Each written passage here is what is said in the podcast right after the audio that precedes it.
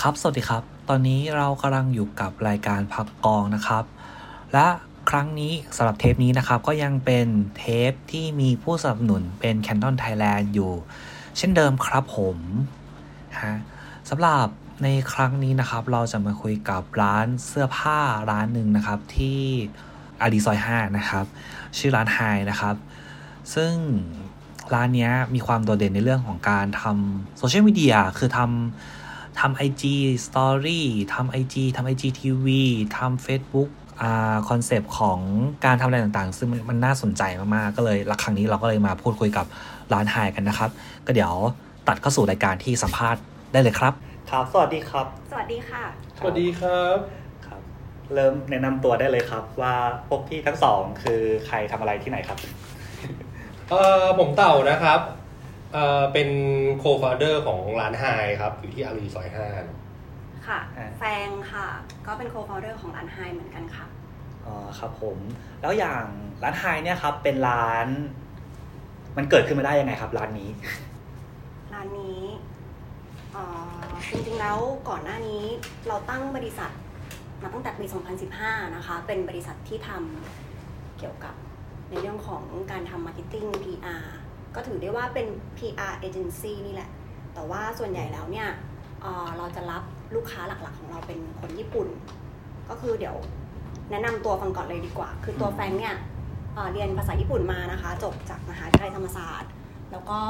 ไปต่อมหาวิทยาลัยที่ญี่ปุ่นนะคะ แล้วก็ทำงานอยู่ที่ญี่ปุ่นมารวมทั้งหมดอยู่ที่ญี่ปุ่นมาประมาณสัก 5 ปีนะคะ ตอนที่อยู่ญี่ปุ่นก็อ่าทำางานในสายบัญชี ซึ่งจริงๆก็ไม่ได้เกี่ยวข้องกับทางด้านภาษาเลย แต่ว่าด้วยความที่เด็กๆทุกคนที่เรียนภาษาเนี่ยส่วนใหญ่จริง ๆ สิ่งที่จำเป็นเลย คือเราต้องหาทักษะอะไรเพิ่มเติมจากภาษาที่เราเรียน อันนี้ฟันก็จะแนะนำน้องๆ หลาย ๆ คนที่เรียนภาษา เพราะฉะนั้นตอนนั้นที่ไปคือเรามีภาษาญี่ปุ่นอยู่แล้วใช่ไหมคะ เราเรียน ฮะ ปีหนึ่งถึงปีสี่มา พอไปที่ญี่ปุ่นอะเรามีโอกาสทำบัญชี มันก็เหมือนเป็นทักษะเพิ่มขึ้นมานั่นเองนะ อ๋อ ใช่ ทีนี้พอกลับมาที่เมืองไทยเนี่ย ตอนแรกฟังทำงานเป็นล่ามมาก่อน อ๋อ นะคะใช่ คือได้คือตอนนี้คือก็ยังพูดได้ ใช่ค่ะพูดได้ พูดได้ปกติก็คือตอนที่อยู่ญี่ปุ่นเนี่ย24 ชั่วโมงไม่พูดภาษาไทยเลยนะ ยกเว้นว่าจะโทรกลับหาคุณพ่อคุณแม่โทร เอ หา อเขา ที่บ้า เขา นอะไรแบบเนี้ย เขามีแบบ ค่ะ มีแบบเอออไหมแบบเอ๊ะเราคนไทยหรือว่า ใช่ มีสิก็ คือแต่ว่าแฟงอะโชคดีตรงที่ว่าบริษัทแฟงอะค่ะ ค่อนข้างจะเป็นแบบ globalize คือมีคนหลากหลายชนชาติ ตอนนั้นมีไทย มีเกาหลี มีบราซิล มีอเมริกา มีคนฝรั่งเศสอะอยู่ในบริษัทด้วยเนี่ย อืม ค่อนข้างที่จะแบบ international มาก แต่ว่า 99%ก็คือจะคุยกันเป็นภาษาญี่ปุ่น อ๋ออ อืมแต่มันจะมีความรู้สึกแปลกเหมือนกันเนอะเหมือนเราคุยกับเพื่อนอเมริกาก็พูดใส่เพื่อน แต่ว่าแบบมันสนุกมากเลยนะอืมทีนี้กลับมาเมืองไทยก็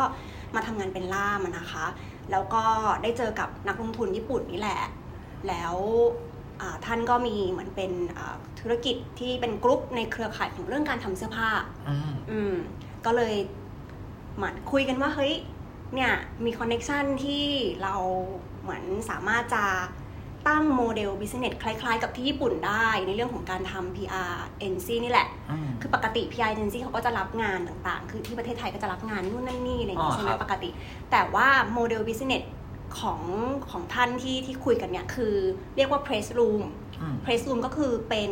การทำ PR ในด้านของแบบเสื้อผ้าเลยแบรนด์เสื้อผ้าโดยเฉพาะ โดยเฉ ก็ พาะ คือ ไม่ ใช่ มีอย่าง ค่ะ อื่นเลย ใช่ค่ะเพราะฉะนั้นก็คืออย่างที่คุณชาร์ปเห็นเนี่ยจริงๆอ่ะด้านด้านล่างของร้านไฮตอนเนี้ยจริง ๆ เคยเป็น Press Room มาก่อน มีแบรนด์เสื้อผ้าวางแบบนี้เลยค่ะ แต่เราจะไม่ได้ให้คนเดินเข้ามาซื้อ เราจะให้ไบเออร์ เราจะให้ลูกค้าเนี่ยเดินเข้ามา ลูกค้าของเราคือใครบ้างหนึ่งเลยก็คือคนที่เอาเสื้อผ้ามาวาง อ่า เป็นแบรนด์ อ่า สมมติแบรนด์ A อ่า เอาเสื้อผ้ามาวางที่เพรสรูมของแฟงทุกๆวันแฟงก็จะมีไบเออร์มีอ่าบรรณาธิการนิตยสารมีสไตลิสต์เนี่ยเขามายืมเสื้อผ้าออกไปทำงาน อืม แล้วเราก็เก็บ exposure จากตรงนั้น นี่คือวิธีการทำงานของ press room ในขณะเดียวกันก็คือเราก็จะคอยฟีดแบ็กกับทางแบรนด์ว่าอ่า อืม มีสไตลิสต์จากแบรนด์เอ้ยจากที่ขอโทษค่ะจากแมกกาซีนที่ไหนมาบ้าง อ่า จากอ่าอืมโฆษณาทีวีอะไรเงี้ยจากที่ไหนมาบ้าง อืม เพื่อที่จะบอกกับทางแบรนด์ว่าเขาใช้สินค้าตัวไหนให้ดาราคนไหนให้นางแบบคนไหนใส่ อืมเพื่อที่เขาจะไปทำต่อยอด ใช่ค่ะ ต่างๆ อีกทีหนึ่ง ใช่ค่ะใช่ค่ะ แล้วก็ เอ่อมีแบรนด์ญี่ปุ่น แบรนด์ต่างประเทศหลาย ๆ แบรนด์ที่เขาอยากจะมาเปิดตลาดในเมืองไทย อ๋อ เพราะฉะนั้นนะเราก็เป็นตัวกลางที่เราจะบอกกับเขาว่าในการ localize เนี่ยในการที่คุณจะทำ marketing ให้คนไทยเข้าใจแบรนด์เนี่ยคือคุณจะควรจะต้องทำยังไงบ้าง อืม หนึ่งเลยคือคุณเอาของมาวางที่เพรสซูมของเราแล้วเนี่ย คุณได้มีคอนเนคชันรู้จักกับสไตลิสต์คนนั้นนางแบบคนนี้แล้ว บรรณาธิการคนนั้นแล้วเนี่ยเอ่อคุณควรจะต้องต่อยอดยังไงต่อ อันนี้เป็นเป็นวิธีการทำงานของเราในช่วงแรกนะคะ อืมหลังจากนั้นต่อจากการ PR เนี่ยก็คือเราก็เริ่มที่จะ distribute คือหมายถึงว่าเราก็มีการสเกลแบรนด์ไทย อืม และเราก็ติดต่อกับอ่าทางฝั่งไบเออร์ที่ต่างประเทศ เราก็มีการทำการส่งออกอะไรแบบเนี้ย อ๋อ ค่ะนำอ่าสินค้าไปวางที่ร้าน select shop ที่ต่างประเทศด้วยก็คือที่ญี่ปุ่นเป็นหลักนี่แหละ อืม เพราะว่าแฟนก็เป็นเหมือนตัวกลางที่ อ๋อ คอย ติด สื่อ ต่อ สาร ญี่ปุ่นอะไรอย่างงี้ ใช่ ใช่ไหมคค่ะรับ จนสุดท้ายแล้วเนี่ย อ่า เราก็คิดว่าเฮ้ยเอาจริงๆแล้วเราก็ทำเรื่อง PR Marketing มาสักประมาณ 2-3 ปีอีเวนต์เราก็ผ่านมาแล้วเนี่ยเอ่อพื้นที่ข้างล่างก็ค่อนข้างจะมี potential อืม เราก็เลยคิดว่าเราลองขายกันเองดูไหมหมายความว่า อืม ลองเปลี่ยนมาเป็นแบบรีเทลดูเลย เพราะว่าเอาจริงๆอ่ะในในวงกลมของการการเขาเรียกอะไรคะการขายสินค้านะ อ่าครับ เออคือมันก็ต้องมีผลิตใช่ไหมคะ อืม ผลิตเสร็จเอ่อออกมาจำหน่ายออกมาจำหน่ายทำ PR marketing อืม ซึ่งสุดท้ายมันก็ไปจบอยู่ที่หน้าร้านอยู่ดีคือการขาย อืม อืมเพราะฉะนั้นก็เราเรามองเซอร์เคิลตรงเนี้ยเป็นวงกลม แล้วเราก็คิดว่าเออจบสุดท้ายเอาจริงๆอะไม่ว่าแบรนด์ไหนจะทำ PR Marketing ได้ยิ่งใหญ่ขนาดไหนเนี่ย สุดท้ายถ้าหน้าร้านของคุณเนี่ย อืม พนักไม่ว่าจะเป็นพนักงานบรรยากาศ วิธีการวางสินค้าต่างๆ เนี่ย อืม มันไม่สามารถจะสื่อไปถึงผู้บริโภคได้ อืม มันก็อาจจะไม่ได้เป็นเขาเรียกอะไรอะมันไม่ครบวงจร อ่าๆ เนี่ยนึกออกใช่ไหมคะ นึกออกนึกออก ใช่ทำ PR marketing มาอย่างดีมากเลยแต่พอเดินไปที่ร้านแล้วแบบ อื มอืมมีใช่ไหม มี เพราะฉะนั้น มีมี จริง ๆ หลาย ๆ คนลูกค้าหลาย ๆ คนก็อาจจะยังบางทียังไม่ได้ใส่พลังเข้าไปในเรื่องของการจัดวางหน้าร้านหรือการเทรน พนักงานเรื่องของการเซอร์วิส อ๋อใช่ หรือว่าเอาจริงๆคือ หน้าร้านเป็นจุดที่สำคัญที่สุดในการเก็บข้อมูลต่างๆ แต่ว่าแบรนด์หลายแบรนด์ก็อาจจะยังแบบ อืม เขาก็อาจจะมีปัญหาหลายอย่างนะคะ อย่างเช่นอาการพื้นที่เขาอาจจะยังไม่ พื้ ใช่ นที่ไม่พอ อ่าหรือว่า ต่างๆ พนักงานหรือว่าอะไรต่างๆ เหล่านี้ เฮ้ยแต่เรื่องพนักงานผมว่าผมเหมือนเคยเคยเจอเหมือนกันคือแบบ บางที่เขาแบบโอ้เชียร์เก่งมาก คือแบบใจเย็นเชียร์เก่งขายดีแบบอุ้ยสไตล์พี่ตัวนี้อันนี้มันโอเคมาก อะไรก็เรารู้สึกว่าแบบโอ้ตังตังจะออกจากกระเป๋าแล้วคือแบบ ตังตังกูไปแน่นอนแล้วคือแบบโอ้พี่เชียร์เก่งสักขนาดนี้อะไรเงี้ยคือแบบแต่กับบางที่คือแบบเหมือนเขาทำหน้าที่แค่แบบ ซื้ออะไรบ้างคะอ๋อได้ค่ะเท่านี้ค่ะ เราก็รู้สึกว่าอืมก็ก็มันมันต่างเนาะ ใช่ค่ะ มันต่างนะกับบางกับบางที่เราเข้าไปแล้วเจอแบบเหมือนแบบเซอร์วิสดีๆเข้ามาอะไรอย่างเงี้ ใช่ ย ค่ะใช่ค่ะก็เลยเหมือนเราก็ใช้ประสบการณ์หลาย ๆ อย่างแหละ อืม ที่เราเคยคุยกับลูกค้ามาในด้านของ PR Marketing เนี่ยเข้ามามาร่วมด้วยกับการที่เราลองขายด้วยตัวเองดู เพราะว่าแฟนกับเต่าก็ไม่เคยมีประสบการณ์การขายของมาก่อนเนาะหมายถึงของแบบว่า ไม่ B2C จริง ๆ เลยอะ ไม่เคยไม่เคยเขาเรียกว่าอะไรนะไม่ไม่เคยขายคือปกติเราเราช่วยอะอย่างอย่างช่วงที่ทำเป็นแบบ PI เอเจนซี่อ่ะคือเราช่วยทำ PR ให้ลูกค้ามาตลอดอะไรอย่างเงี้ยแต่เอาจริง ๆ แล้วอ่ะคือเราก็ไม่เคยรู้เหมือนกันว่าโอเคหน้าร้านของของตัวลูกค้าที่ของเราที่เป็นแบรนด์เองเนี่ย เออ คือเขาเขาจบยังไง เออ เขาได้ยังไง โอเคเราเราทำลุคบุ๊กให้ เราเคยทำลุคบุ๊กให้ เราเคยทำแบบเขาเรียกว่าไงนะ แนะนำว่าเออควรหน้าร้านควรจะต้องสไตลิ่งแบบนี้หุ่นตั้งโชว์หน้าร้านควรจะต้องแบบคล้องจองไปกับลุคบุ๊กอะไรอย่าง อ๋ เงี้ อย ต้อ แต่ งดูเรื่องหุ่นเรื่องอะไรหมดเลย ใช่ ครับ แต่คือจริง ๆ แล้วคือเอาจริงๆเราเราก็บางทีลูกค้าก็ก็ไม่ได้ฟีดแบ็กเรากลับเหมือนกันว่าโอเค สุดท้ายแล้วคือหน้าร้านเป็นยังไง อืม หรือว่าแต่คือผมอะคือผมก็รู้สึกว่าเออบางบางอย่างอย่างบางลูกค้าที่เคยผ่านผ่านมาอะไรอย่างเงี้ยอย่างบางบางท่านเขาก็ไม่ไม่ได้ให้ความสำคัญกับกับหน้าร้านมากขนาดนั้น อืม แต่ไปให้ความสำคัญกับการเอินฟลูเอนเซอร์บ้างการ อืม PR บ้าง อืม แต่แบบเอ้ยก็ก็อย่างที่คุณแฟงพูดไปเมื่อกี้ว่าเฮ้ยถ้าหน้าร้านอะมันปิดการขายไม่ได้เนี่ย อืม ก็ขายไม่ได้นะ อืมม หรือว่าลูกค้าได้เข้าไปแล้วเนี่ย เราทำ PR ดีขนาดไหนก็ตามลูกค้าไปแล้ว ได้รับประสบการณ์ที่ไม่ดีๆอ่ะ อืม เขาก็ไม่ซื้อของอีกนะ อืม อะไรเงี้ยซึ่งซึ่งอะไรพวกเนี้ยเรา เราไม่เคยเขาเรียกว่าไงนะบางทีก็ลูกค้าก็ไม่ได้ฟีดแบ็กเรากลับมาว่าอ๋อเป็นยังไงหรือว่า มีเรื่องตรงนี้ตรงนั้น ใช่ อะไร ซึ่งซึ่งจริง ๆ แล้วมันคือคือจริง ๆ มันก็เป็นเรื่องของเขานั่นแหละ อ่า คือเขาจะไม่บอกเราก็ได้แล้วเราหมดหน้าที่ของเราแล้ว ใช่ นะ อืม แต่บางทีก็แบบของขายไม่ได้เลย อืม ทำ PR ไป อืม ของขายไม่ได้นู่นนี่นั่นหรอกว่า อืม จริงๆมันก็ไม่ได้เกี่ยวกับการ PR ซะทั้งหมดนะ อืม นึกออกไหมแต่ซึ่งลูกค้าหลายๆคนก็โอ้เป็นปกติเนาะลูกค้า อืมใช่ใช่ ก็จะไม่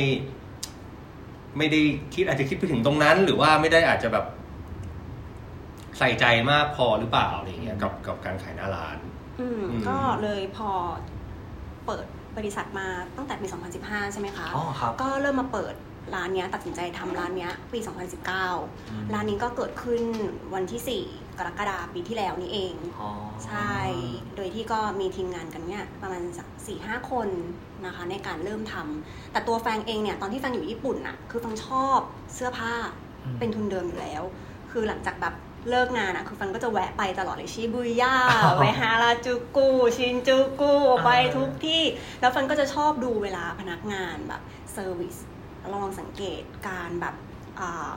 เอาของลงสินค้าลงอะไรของเขาเรื่องการถ่ายรูปหรือต่างๆ ก็คือ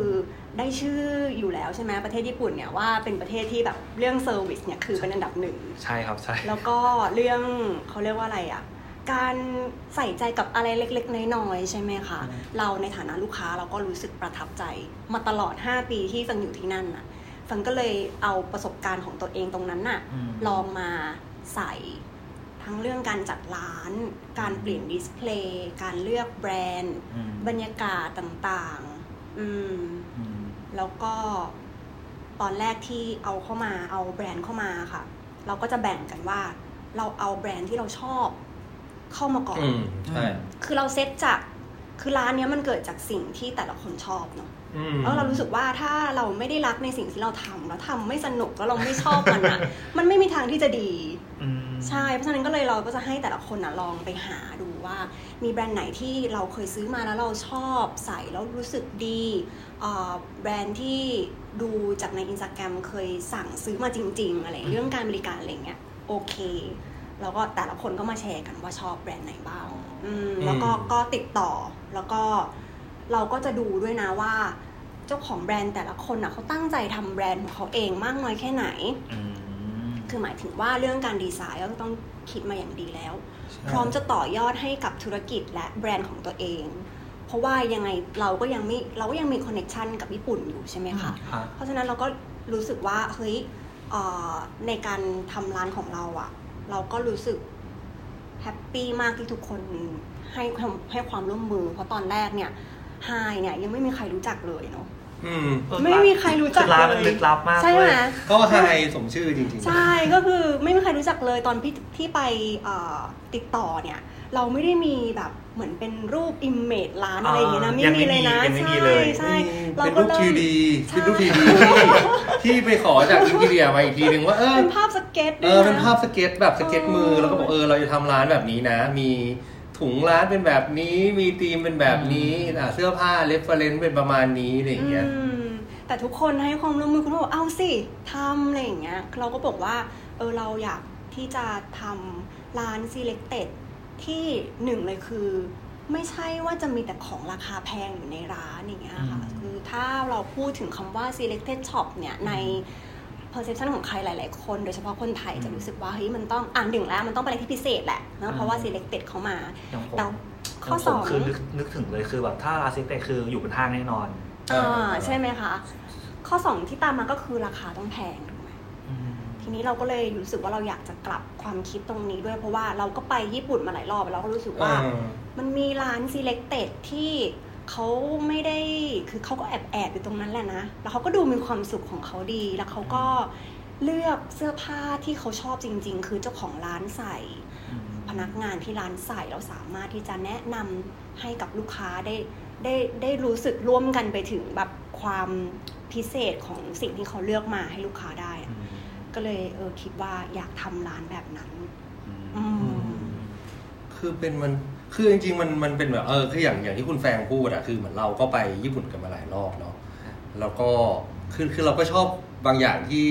เรียกว่าไงนะร้านอาจจะไม่ต้องอยู่ริมถนน อืม ไม่ต้องอยู่ติดโลเคชันแบบรถไฟฟ้าหรืออะไรแบบเนี้ยคือมันเป็นโลเคชันที่แบบ เรา เราอยู่เขาเรียกว่าไงนะ คือเราเราทำร้านในในสเปซที่เราแบบชอบอะไรอย่างเงี้ย อืม สามารถเลือก แบบ แบบ เขาเรียกว่าไงนะ ปรับ ภูมิภูมิประเทศ ไม่ใช่ เขาเรียกว่าไงนะภูมิทัศน์เออหรืออะไรทั้งอย่างได้ ของเรา ที่ที่ ได้ ที่นี้เรารู้สึกว่าเราโอเค แล้วเราสบายใจกับมันแล้วเรารู้สึกว่าลูกค้าก็จะจะรู้สึกว่าเหมือนว่ามันก็จะมีความ p r i v a t ใน อืม ระดับหนึ่ง อืม เหมื ใช่ อนกั ค่ะ นเพราะเพราะเพราะสเปซมันเป็นแบบเนี้ยลูกค้าส่วนใหญ่ที่เป็นผู้ใหญ่อ่ะ คือเขาก็จะชอบนะ มันจะไม่ได้วุ่นวายมากขนาดนั้น อืม แล้วก็วิธีการแบบเลือกแบรนด์เลือกสินคือเขาเรียกว่าไงนะ คือวิธีการทำร้านของเราอ่ะเราเราก็จะไม่ได้คือหลายๆหลายหลายๆท่านอาจจะคิดว่า เอ๊ะ คือเปิดร้าน โอเค ก็เปิดให้เช่าที่ อ่า อ่าให้แบบให้แบบเช่าราวเสื้อผ้าเก็บอะไรนู่นนี่ เรานี่ว่างแบรนด์ไหนมาลงบ้าง อ่าใช่ เปิดรับแบรนด์เข้ามาแล้วเราก็เก็บตังค์เก็บตังค์เก็บตังค์ อ่า เก็บตังค์อะไรอย่างเงี้ยซึ่งที่เนี่ยไม่ไม่เราคือเราไม่ได้ทำร้านกันแบบนั้น คือเราเป็นคนเลือกเอง แล้วเราไม่มีการเก็บค่าเช่าที่เขาโอเค เราก็มีการหัก GP อะไรไปหรือว่า อ่า โอเค ถ้าเราสามารถ ตามขั้น ทำ ตอน อะไร เนอะ ด้วยกันใช่ ค่ะ สนุกสนุกได้อะไรอย่างเงี้ยเราก็สามารถต่อยอดแบรนด์ของคุณไปได้ หรือว่า อืม คือแบรนด์ต้องพร้อมในระดับหนึ่งที่สามารถเขาเรียกไงนะตอบรับฟีดแบ็กของร้านได้ทันท่วงทีเหมือนกันนะบางที อื แบบ ม เฮ้ยเราเราเขาเรียกว่าลูกค้ามีคอมเมนต์แบบนี้อะไรอย่างเงี้ย คือเขาก็ต้องรับได้เหมือนกัน ผมมียกตัวอย่างได้ไหมครับแบบที่แบบพูดได้อะไรอย่างเงี้ย ยกตัวอย่างหมายถึงว่าเรื่องของฟีดแบ็กต่างๆ ใช่ใช่ฟีดแบ็กร้านร้านกับแบรนด์อะไรอย่างเงี้ยครับว่า อืม ร้านต้องปรับเอ้ยแบรนด์ต้องปรับอะไรบ้างอะไรอย่างเงี้ยมีบ้างไหมครับ คือก่อนอื่นเลยเนี่ย อย่างที่แจ้งไปว่าก่อนหน้านี้เราทำเกี่ยวกับ PR marketing มาใช่ไหมคะ ส่วนใหญ่ลูกค้าก็จะเอาสินค้าเขามาให้เราดูด้วยแหละ ว่าเออสิน ลูกค้าคือแบรนด์ ใช่ค่ะแบรนด์สินค้าเป็นแบบนี้เดี๋ยวจะมาวางไว้ในที่ press room เนี่ยได้ไหมคนไทยชอบไหมอะไรต่างๆ คือเราก็ได้ประสบการณ์ในเรื่องการให้คอมเมนต์ตรงนั้นแหละกับเขาอะนะอืมแต่คือครั้งเนี้ยมันต่างกันตรงที่ว่าเป็นคนไทยด้วยกันถูกไหมคะ อ๋อใช่ อืมแต่ว่าสายตาที่เรามองอะ่ะ คือฟังก็คิดว่าฟังก็มีมาตรฐานของฟังในระดับหนึ่ง อ่า เพราะฉะนั้นน่ะเรื่องอะไรบ้างที่ต้องคอนเซิร์นก็จะมีอย่างเรื่องอ่ะคุณภาพใช่ไหมคะ คืออย่างสมมติว่าของรีสต็อกกลับมาก็ต้องเป็นคุณภาพที่ดีเหมือนเดิม อืม แล้วก็เรื่องของเออมีอะไรอีกอะ มีเรื่องดีไซน์ อืมดีไซน์ เรื่องดีไซน์ครับเรื่องเรื่องราคา อืมเรื่องราคาการเซ็ตราคา ใช่ ขายต่าง ครับ ๆ เพราะเราคือคือเราคือเราเป็นร้านที่โอเคคือเราคือเราจะฟีดแบ็กเรื่องพวกเนี้ยกับแบรนด์คือตั้งแต่วันแรกที่เราโอเคเรา เราตัดสินใจเลือกแบรนด์หรือว่าแบรนด์ส่งโปรไฟล์มาแล้วเราตัดสินใจเลือกเขาเรียกเขาเข้ามาคุยอะไรอย่างเงี้ยเราก็จะคุยเรื่องพวกนี้ด้วยทุกครั้ง เพราะว่าเราคิดว่ามันเป็นเรื่องสำคัญ อืม เพราะว่าคือโอเคแบรนด์อ่ะทุกทุกคนทุกคนแบบดีไซน์เสื้อผ้าออกมา ทุกคนมีคาแรคเตอร์ของตัวเอง ทุกคนแต่คือที่สิ่งที่สำคัญที่สุดอ่ะมันคือคนที่จะซื้อของของเขาอ่ะ อันเนี้ยเป็นคอมเป็นเขาเรียกว่านะเป็นเป็นฟีดแบ็กที่มันผมผมผมเรียกว่ามันมีค่ามากที่สุดเลยด้วยซ้ อืม ำซึ่งคนที่ได้รับฟีดแบ็กนี้โดยตรงคือร้าน อืม ใช่ นึกออกไหมคืออ่ะอย่างยกตัวอย่างเช่น กางเกงตัวนี้ เป็นอ่ะสมมติว่าถ้าอยู่ดีๆแบบเขาทำเป็นแบบมามาเป็นฟรีไซส์ อ่า แล้วมันใส่ได้แค่ อาจจะคนคนที่แบบเอวเท่านี้ถึงเท่านี้อะไรอย่างเงี้ย แต่คนที่เอวมากกว่านั้นอ่ะ ก็อยากได้ ผ ถู ม กไหม ผมมีปัญหามาก อ่าใช่ ผม ไหม หาผมหาไซส์สามสี่ใส่ยากมากกับ อืม พวกร้านแบบเนี้ยคือเพราะว่าเขาจะไปตันอยู่สุดสุดอยู่แค่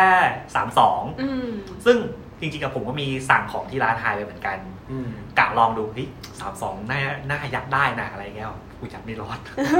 ยักไม่รอดเสียดายก็เลยแบบยกยกตัวนั้นให้น้องไปกางเกงขายาวสีดำตัวหนึง อ๋อ ที่เป็นกระดุมติด อ๋อค่ะ ไอ้ที่ไอ้ตัวกระดุมที่มันไว้ปรับปรับไซส์ได้อะไร ค่ะ เงี้ย ค่ะที่เป็นขาใหญ่ๆ ใช่ใช่ ไหม ก็เลยยกให้น้องไปน้องใส่แล้วกันนะ อืม ขอบคุณมาก พี่ เดี๋ยวเดี๋ พี่ ยว เอวพี่ยับไม่รอดตอนแรกนึกว่านึกว่าจะพอไหวสามสองคน อืม วิทต้องสามสี่บาทอะไรเงี้ยแบบ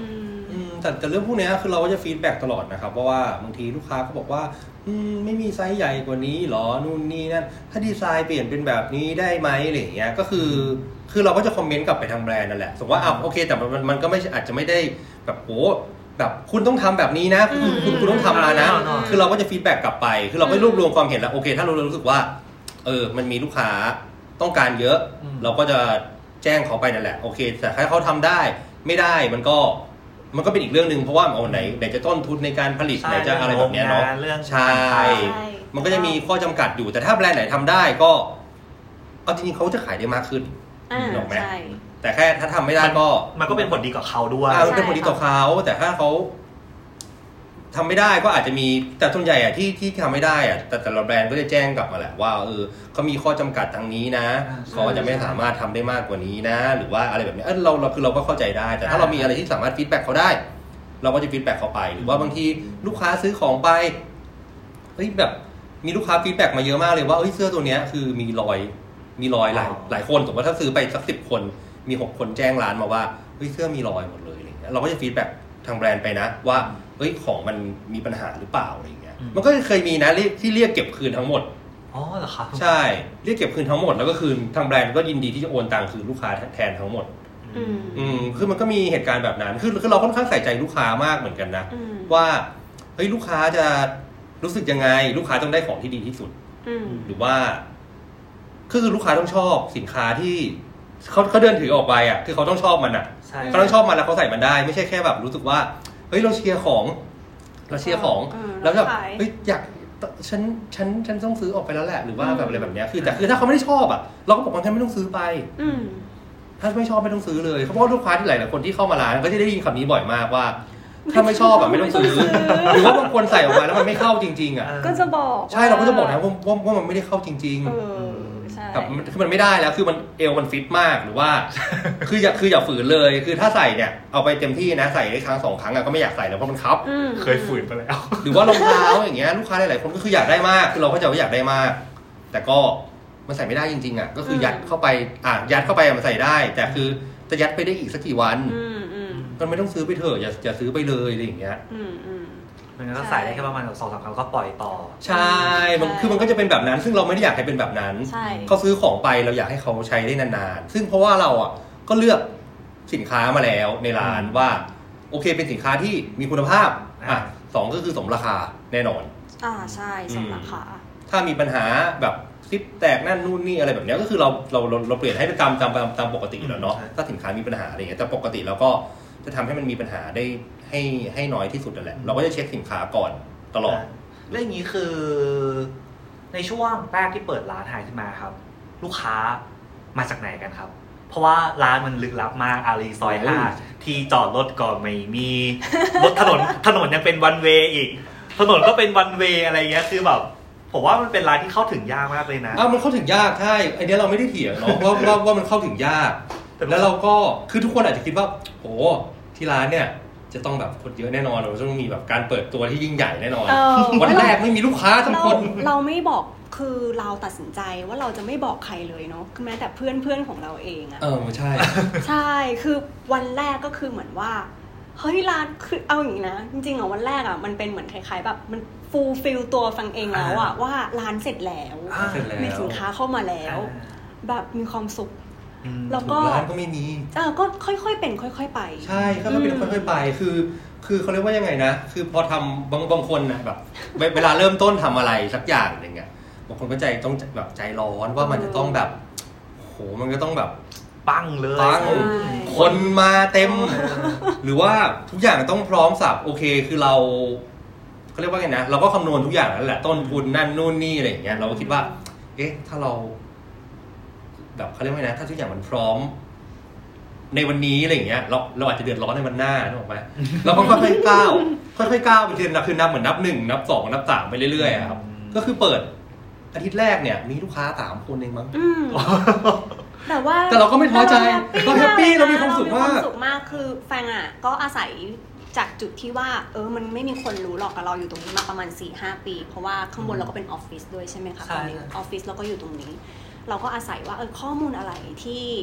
เราควรที่จะต้องให้กับกับลูกค้าบ้าง ก็เริ่มจากการที่ให้ข้อมูลก่อนว่าไฮเนี่ยเกิดขึ้นมาอยากทำขึ้นมาเพื่ออะไรบ้าง อืม เป็นร้านเสื้อผ้า อืม อยู่ที่ไหน อืม เปิดเมื่อไหร่ ปิดเมื่อไหร่ อืม อืม มีแบรนด์อะไรบ้าง อืม นี่เป็นพื้นฐานข้อมูลแรกที่ทุกคนควรจะต้องรู้ แล้วก็จากตรงเนี้ยค่ะ ก็ฟังก็ใช้เนี่ยตัว SMS เนี่ยแหละเป็นหลัก อืมแล้วฟังก็ฟังคิดว่าลูกค้าก็น่าจะมีบอกต่อกันด้วย ตรงตรงอืมเรื่องการบอกต่อน่าจะเป็นจุดที่ทำให้ เออ มีคนเข้ามาที่ร้านเยอะ ใช่ ขึ้น เพราะว่าอย่างคือเราเปิดร้านมาอ่ะอย่างนับตั้งแต่ตั้งแต่ปีที่แล้วตั้งแต่เปิดร้านวันแรกอะ ครับ คือผ่านไปประมาณ 9 เดือนอะเราไม่เคยซื้อ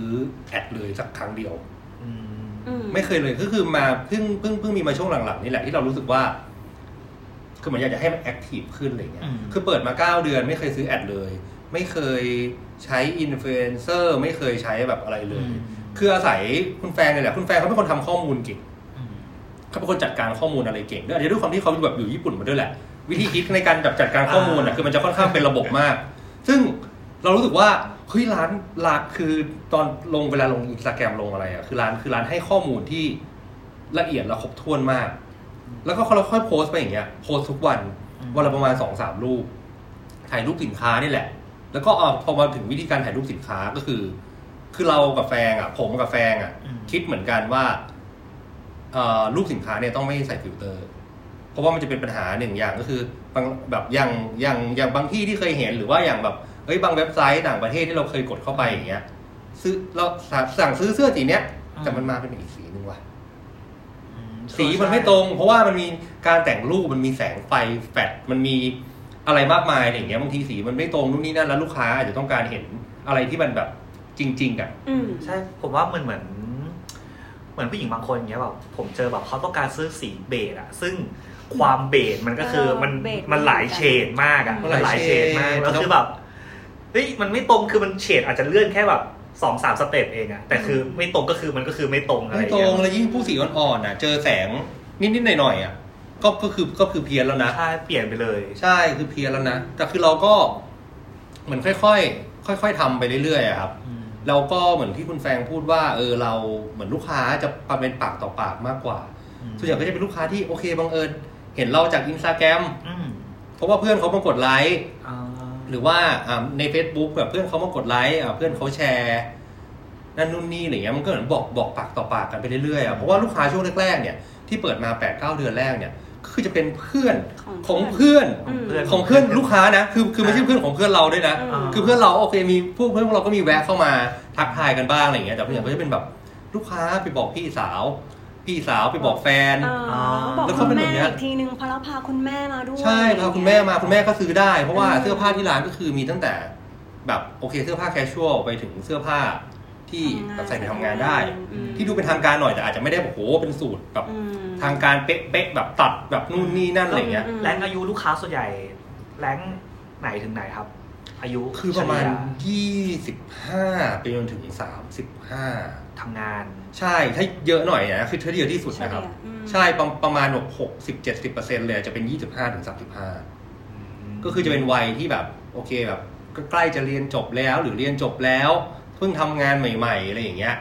จนไปถึงคนที่ทำงานเป็นแบบเมเนเจอร์ อืม เป็นดีเลกเตอร์ เป็นอะไรอย่างเงี้ยก็คือจะแวะเข้ามาซื้อของกันค่อนข้างเยอะ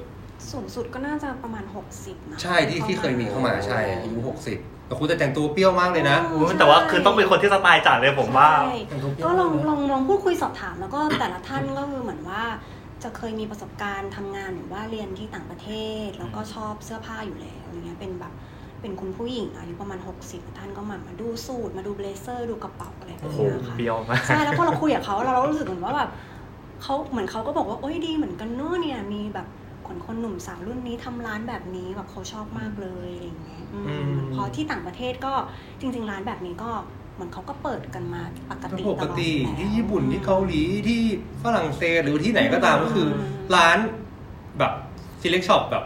ที่ไม่ได้อยู่ตามห้างอะคือเขาจะมีเยอะมาก อืม ฮะ อย่างญี่ปุ่นเนี่ยตามถนนเนี่ยโอ้โหเต็มไปหมด เยอะมากอืม เต็มไปหมด แล้วก็เสื้อผ้าก็ราคาก็อยู่อย่างที่พี่ต่อบอกก็คือสมเหตุสมผลและสมราคา อืม เออสมราคาซื้อไปก็ใส่ได้นานอะไรอย่างเงี้ยก็ก็ค่อนข้างโอเค อืม แต่ว่าประสบการณ์ที่ไทยเหมือนถ้าเกิดผมซื้อเสื้อผ้าผมนึกถึงแบบ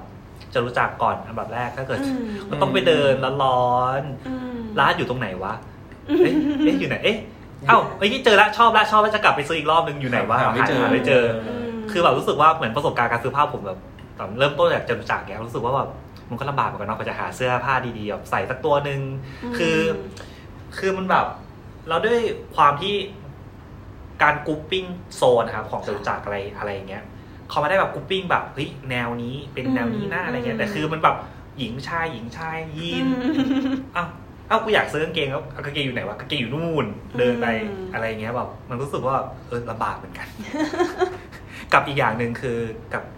การการซื้อของในไอจอะไรอย่างเงี้ยครับ คือ คือเราไม่รู้จักร้าน เราไม่รู้จักว่าเราจะ พิมพ์หรือเสิร์ชว่าอะไรดีว่า เราจะหาของแบบเนี้ย อ่า เราจะหาว่าอะไรดี เราเสิร์ชเสิร์ชเจอยากมาก อืมอืม อันนี้ เข้ อีก ใจ ปัญหาหนึ่ง อืม ของ ม ของในไอจีนะครับพอ ครับ มาเจอร้านแบบนี้ก็เลยแบบเออง่ายเลย มีทุกอย่าง มีหลายอย่างใช่ไหม ให้เลือกสรร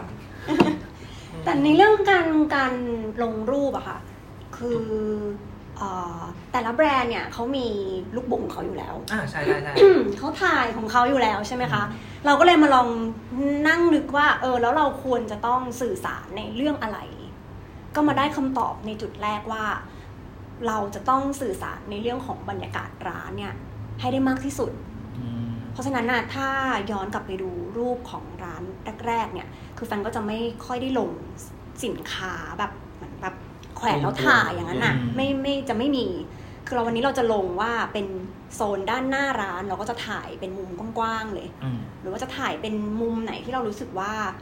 เออวันนี้อากาศเป็นแบบนี้อย่างวันนี้ฝนตกอย่างเงี้ย อืม มุมไหนที่อย่างเช่นมีหยดน้ำเกาะอยู่ตรงกระจก อืม อะไรแบบเนี้ยค่ะ คือมุมพวกเนี้ยเป็นมุมที่มันคือความสวยงามของร้านในช่วงเวลาหนึ่งที่เราควรจะต้องเก็บมันไว้ แล้วก็เหมือนสื่อสารต่อให้ลูกค้า เพราะฉะนั้นฟังจะถ่ายรูปบรรยากาศร้านให้ได้มากที่สุดประกอบกับอย่างตัวข้อมูลของร้าน จอดรถหน้าร้านได้ถึงกี่โมงอะไรแบบเนี้ย อื อื ม ม แล้วการที่เหมือนผมเห็นเคยที่ร้านครับทำสไตลิ่งเนี้ยครับ ค่ะ คือทำไมต้องทำสไตลิ่งขึ้นมาอะไรเงี้ยครับด้วย อืมคือมีลูกค้าหลายคนถามว่า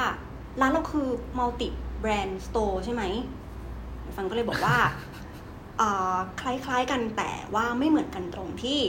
ร้านมัลติเนี่ยคือถ้าหนึ่งแบรนด์เนี่ยมีเสื้อผ้าสักประมาณอ่าสิบแบบ ฮะ คือเขาก็สามารถเอาสิบแบบนั้นมาวางที่แลกของเขาได้ใน อ่า ร้านมัลติใช่ไหมคะ ใช่ฮะ แต่ว่า selected เนี่ยคือสมมติคุณมีอยู่สิบ อืม แต่มันตรงกับคอนเซปต์ของร้าน หรือ ม ว่ามันตรงกับความชอบของเจ้าของที่อยากจะเอามาขาย เนี่ย อยู่แค่สี่ อ่า เราก็จะเลือกแค่สี่ อืม มาวางที่แลกในร้าน เนี่ยคือความต่างแต่ว่าลูกค้าหลาย ๆ ท่านก็อาจจะยังนึกภาพไม่ออก อืมใช่ไหมคะก็เลย รู้สึกว่าเนี่ยก็คือเป็นเรื่องที่หนึ่งเลยคือมันคือความพิเศษของการ select สองคือความพิเศษที่เกิดขึ้นคือ เรามี 32 แบรนด์ เยอะมาก 32 แบรนด์เนี่ยอ่าจะได้ในจะได้ข้อแรกเลยก็คือ คุณพ่อคุณแม่น้องสาวพี่สาวแฟน อืม เข้ามา อืม คือทุกคนไม่เบื่อ อืม อคือมันไม่ต้องมีใครคนใดคนหนึ่งนั่งรอเล่นโทรศัพท์อ่ะ อ่า คืออ่ะคุณผู้ชายก็ดูได้ คุณผู้หญิงก็ดูได้อะไรอย่าง อื เงี้ย ม อันนี้ข้อที่หนึ่งข้อที่สองเลยก็คือ ความพิเศษที่จะต้องเกิดขึ้นเลยก็เป็นเรื่องของการที่ว่าเสื้อผ้าทั้งหมดเนี่ยควรจะต้องใส่ด้วยกันได้ด้วย แต่มันอาจจะไม่อาจจะไม่ร้อยเปอร์เซ็นต์นะคะ อืม แต่หมายความว่าทุกคนเป็นเพื่อนของเรา ทุกคนเป็นเพื่อนของไฮเหมือนเหมือนไฮอ่ะเหมือนพี่เดชเนี่ยไฮเนี่ยมีเพื่อนอยู่ 32 คน อ่า ทุกคนต้องเล่นด้วยกันได้อ่ะ อ๋อ แล้วนี่ก็คือเป็นความพิเศษที่มันสร้างความรู้สึกที่ดี อืม ในการในหนึ่งเลยนะ หน้าร้านในการขายของเราด้วย เรารู้สึกสนุก เรารู้สึกว่าแบบเอ้ยมันครีเอทความเป็นตัวตนในอีกแบบหนึ่งได้ด้วย ความสนุกความพิเศษ เป็นความครีเอทเป็นความครีเอทีฟตรงนี้ได้ด้วยอะไรแบบเนี้ย ก็เลยคิดเรื่องของการสไตลิ่งขึ้นมา เพราะด้วยความที่แฟนอะชอบใส่เสื้อผ้าฟังชอบเสื้อผ้ามาก แล้ววันนี้สมมุติว่าฟังต้องถ่าย ฟังถ่ายรูปร้านไปแล้ว ฮะ แล้วฟังรู้สึกว่าเฮ้ยมีของใหม่เข้ามาเสื้อตัวนี้น่ารักมากเลย อืม แล้วมันใส่กับกางเกงตัวนี้ได้ อ่า อ่า งั้นลองเอามาใส่ด้วยกัน อืม แล้วก็ลองถ่ายรูป แต่ตอนแรกเนี่ยก็คือฟังลงแค่สตอรี่ก่อน อืม จนเหมือนว่าลูกค้าชอบ ว่าตัวนี้ใส่กับตัวนี้แล้วก็มีหน้าร้านเนี่ยคือลูกค้ามาซื้อ มาซื้อเซ็ตแบบที่แฟนสไตลิ่งอะเยอะมาก อ๋อเหรอครับ แล้วก็มีออนไลน์ก็คือจะมีแบบเอาเซตนี้ทั้งเซตเลยค่ะ อ๋ออ ม ทั้งเซ็ต ใช่คือเหมือนคล้าย ๆเรา คล้าย ๆ มันเหมือนแบบสไตลิ่งสำเร็จรูปมา อ่า เออเหมือนเชิงประมาณว่าเป็นสไตลิ่งสำเร็จรูปที่เป็นในแบบของไฮด้วยอะค่ะ อืม คนก็เลยเหมือนรู้สึกว่า เอ้ยฉันไม่ต้องคิดมาก อืม อืม เออผมว่าเพราะว่าเพราะว่าของทางแบรนด์เขาก็ต้องแบบเวลาเขาทำลุคบุ๊กเขาก็ต้องเป็นลุคบุ๊กของเซ็ตคอลเลคชันที่เขาทำ อืม เขาไม่สามารถผสมกับแบรนด์อื่นได้ อืม แต่ของเราพิเศษคือเราสามารถกางเกงตัวนี้จากแบรนด์นี้เสื้อจากตัวนี้บวกกันเป็นแบบนี้มันเป็นเหมือนแบบ เป็นลูกค้าจริงอ่ะที่แบบสมมติซื้อจากหลายแบรนด์มาแล้วไปใส่เอง ใช่ค่ะใช่อิงจากความเป็นจริงแล้วก็ คือในช่วงยุคสมัยเนี้ย เรื่องการ collaborate เนี่ยถือว่าเป็นเรื่องที่ สนุกเนาะ อืม คือหมายถึงในไม่ว่าจะวงการธุรกิจไหนก็ตามแต่ เราแข่งกันไปอ่ะบางทีเราไม่ได้ประโยชน์อะไร อืม แต่ถ้าเราจับมือกันทำอะไรอ่ะ อืม เออ มันทำให้หนึ่งเลยเราได้อะไรใหม่ อืม ๆ บางที เราอาจจะได้ความเห็นใหม่ ๆ มันทำให้เราได้มีอินสปิเรชันใหม่ ๆ แล้วก็ต่อยอดไปถึงการที่เราจะสามารถทำอะไรใหม่ ๆ ใช่ไหม ก็เลยรู้สึกว่าอย่างแฟนอะชอบมากเลยนะ ฟังรู้สึกดีมากๆ คือทุกแบรนด์อะนะคะ เวลาฟังลงเนี่ย อืม สมมติฟังใส่เสื้อยี่ห้อแบรนด์ A อืม กางเกงแบรนด์ B อย่างเงี้ย อืม ฟังลงสตอรี่ใช่ไหมคะ ทั้งแบรนด์ A และแบรนด์ B อ่ะเขาจะไม่ห่วงพื้นที่ในการในการ อ่า สื่อสารของเขานะ อ่า อืม คือเราฟังก็แบบ เฮ้ย มันเป็นมันเป็น ใช่คือมันเป็นสิ่งที่เราตั้งใจให้มัน พื้น เกิด ที่ ขึ้ ที่ น ดีมาก อืมอื มันเป็นเหมือนว่าเอาจริง ๆ คือเคยให้พูดให้เข้าใจง่ายๆก็คือเหมือน ทุกคนที่อยู่ในฮะในร้านเนี้ย อืม เขาเรียกว่าไงนะรวมกันเราอยู่อะ เออ รวมกันเราอยู่นึกออกไหมแล้วคือทุกคนต้องอยู่รอด อ่าใช่ใช่ใช่ คือคือไม่ใช่เขาเรียกว่าไงนะคืออ่ะอันเนี้ยขายได้ อันเนี้ยก็ต้องขายได้อะทุก อ่า ทุกอันก็ต้องขายได้ แล้วก็คือมันเป็นถึงถึงเป็นเหตุผลที่เราต้องเลือกไง อืม ถูกไหมเราต้องเลือกแบรนด์ด้วย เราต้องเลือกสินค้าด้วย อืม เพราะว่าอย่างที่คุณแฟงบอกว่า คือเนี่ยหยิบหยิบชิ้นเนี้ยมาสักชิ้นน่ะอย่างน้อยมันก็ต้องมีอีกสักชิ้นหนึ่งอ่ะที่มันจะต้องสามารถใส่ด้วยกันได้ถูกไหมถึงจะไม่ใช่แบรนด์เดียวกันก็ตาม หรือว่าอย่างถ้ามองภาพร้านรวมๆอย่างเงี้ย ก็คือที่เรียงอยู่ตามราวเนี่ย อันนี้คือแบรนด์ไม่ได้แบรนด์ไม่ได้ซ้ำกันนะคือ อันนี้คือไม่ใช่แบรนด์เดียวกันนะ ฮะ แต่มันสามารถอยู่ด้วยกันแล้ว มันดู อย่างมีความสุขอะนึกออกปะ เออดูกลมดู ใช่ เซตเดียวกัน ใช่คืออยู่ด้วยกันอย่างมีความสุขหรือว่าหรืออย่างอย่างบางแบรนด์ อาจจะเป็นคนละสไตล์กันเลยก็ได้อ่ะสมมติว่าถ้าเอาลุคบุ๊กแบรนด์เนี้ย อืม มาวางคู่กับแบรนด์เนี้ยเอ่อผมว่าอย่างแบรนด์เนี้ยอ่ะอย่างตัวอย่างเช่น อ่า สักสักแบรนด์หนึ่งที่อยู่ในร้านที่เราจับเซตคู่กัน แต่ถ้าเอาลุคบุ๊กของเขาอะเองอะ อืม มาวางคู่กันเนี่ยคนละโลกเลยนะ คือฉีกเลย ใช่คนละโลกเลยนะ แต่พอเราสไตลิ่ง อืม ก็ก็ก็อยู่ด้วยกันได้ เออ ใส่ด้วยกันได้ ลูกค้าสามารถซื้อของทั้งสองแบรนด์ไปใส่ด้วยกันได้ อืม อาจจะไม่ต้องแบบโห อืม ทั้งแบรนด์เดียวทั้งลุคไปเลยอะไรอย่างเงี้ย ใช่ แล้วเราเราคือฟังอ่ะคำนึงถึงว่าปกติเราจะเห็นคนสวยคนหล่อคนหุ่นดี อืม ใส่ถ่ายลงใช่ไหม ใช่เพ คะ ราะว่ามันทำลุกบุ๊กเนาะก็ต้อง ใช่ หาจ้างนางแบบนายแบบ ใช่ แต่แฟงอ่ะฟังไม่ได้เป็นนางแบบ อืม แล้วก็หุ่นแฟงอ่ะก็เหมือนมาตรฐานในในในในช่วงอายุแฟงนะ อืม อ่า ครับ แต่ว่าช่วงเด็กๆอะค่ะ ช่วง อืม อายุคนตอนนี้น่าจะอายุประมาณแบบเนี้ยสิบกว่ายี่สิบกว่านะเขาจะตัวเล็กลงเนาะ อืม ก็ตามตามแบบว่าเขาเรียกว่าตามกราฟของแบบช่วงยุคสมัย ช่วงยุค ที่แต่ละคนเกิดใช่ไหมคะ เราก็มีปัญหาเหมือนกันตรงที่เวลาเราสั่งของออนไลน์อะมันไซส์มันเล็กมากเลย ขนาดคือขนาดอ่านอ่านชาร์ตไซส์แล้วนะพอมาถึงอะใส่ไม่ได้ก็มีอะไรอย่างเงี้ย อืม เราก็เลยรู้สึกว่าถ้างั้นเราลองเอาตัวเราที่เราไม่ได้เป็นนางแบบแล้วเราก็ไม่ได้หุ่นดีเนี่ย อืม เราก็มีปัญหาเรื่องรูปร่างเหมือนกันเนี่ยแหละ เราเอามาสื่อในฐานะของผู้หญิงคนหนึ่งที่ชอบซื้อเสื้อผ้า อืม อยากลองเสื้อผ้าอะไรอย่างเงี้ยดูดีกว่าว่ามันจะเป็นยังไง อืม อืมก็เลยเอาตัวเองอะเป็นเหมือนตัวแทนของฐานนี่แหละ แล้วก็ใส่ให้ดูอะค่ะเหมือน อ๋อ แบบ ครับ เหมือนแบบเป็นพี่เป็นน้องกันเป็นเพื่อน อ่า กันอะเออมาพูดคุยกันสื่อสารกันผ่านทางเครื่องมือของร้าน ไม่ว่าจะเป็น SNS หรือว่าอย่างเว็บไซต์หรืออะไรต่างๆ อืม ครับ เข้าใจง่ายด้วยแหละ ใช่ใช่มันมันเข้าใจง่าย คือเหมือน ใช่ เข้าเขาเรียกเขาเรียกว่าเข้าถึงง่าย อ่า คือบางทีไม่ได้เป็นแบบโหเป็นนางแบบนายแบบที่แบบสูงผอมหรือว่าอะไรแบบเนี้ย อืม ก็คือเป็นคนหุ่นธรรมดานี่แหละปกติ หรือว่าอย่างบางทีผมตัวผมเองผมว่าเสื้อผ้าผู้ชาย ผมก็ใส่ อืม ซึ่งผมก็ไม่ได้เป็นคนผอมมากขนาดนั้น อืม เป็นคนเอวใหญ่มากอะไรอย่างเงี้ยมีพุงหน่อยนึง อ่า ม อะไรอย่างเงี้ย เป็นคนแบบ ใช่ ต้องใส่เสื้อตัวใหญ่หน่อยนึงหาเสื้อใส่ยากอะไรอย่างเงี้ย พอคุณผู้ชายบางท่านเห็นแบบอ๋อก็ใส่ได้นี่นะอะไรอย่างเงี้ย อ่า เขาเขาก็จะเข้ามาลองเขาก็จะเข้ามาแบบซื้อของกันอะไรอย่างเงี้ยผมว่ามันอาจจะเป็นส่วนหนึ่งด้วยแหละวิธีการสื่อสารของในอินสตาแกรมหรือใน Facebook ของร้านเองก็ ผมว่ามันมันมันเข้าถึงง่ายพอสมควร คือไม่ได้แบบฉันไม่ได้เป็นคนฉันไม่ใช่เป็นฉันไม่ใช่คนแฟร์แล้วฉันก็ไม่ใช่คนเก๋ นะ เออแบบคือแบบเราอยากให้ทุกคนแบบ ไม่อยากให้ทุกคนคิดว่าโอ้แบบเข้าถึงยากจังเอาไปต้องเอาไปใส่ถ่ายก็ดูดีแหละแต่ อ่า เอามาใส่จริง ฉันจะเอาไปใส่กับอไร ฉันจะใส่ไหวไหมนะอะไรอย่างงี้ เงี้ย อืม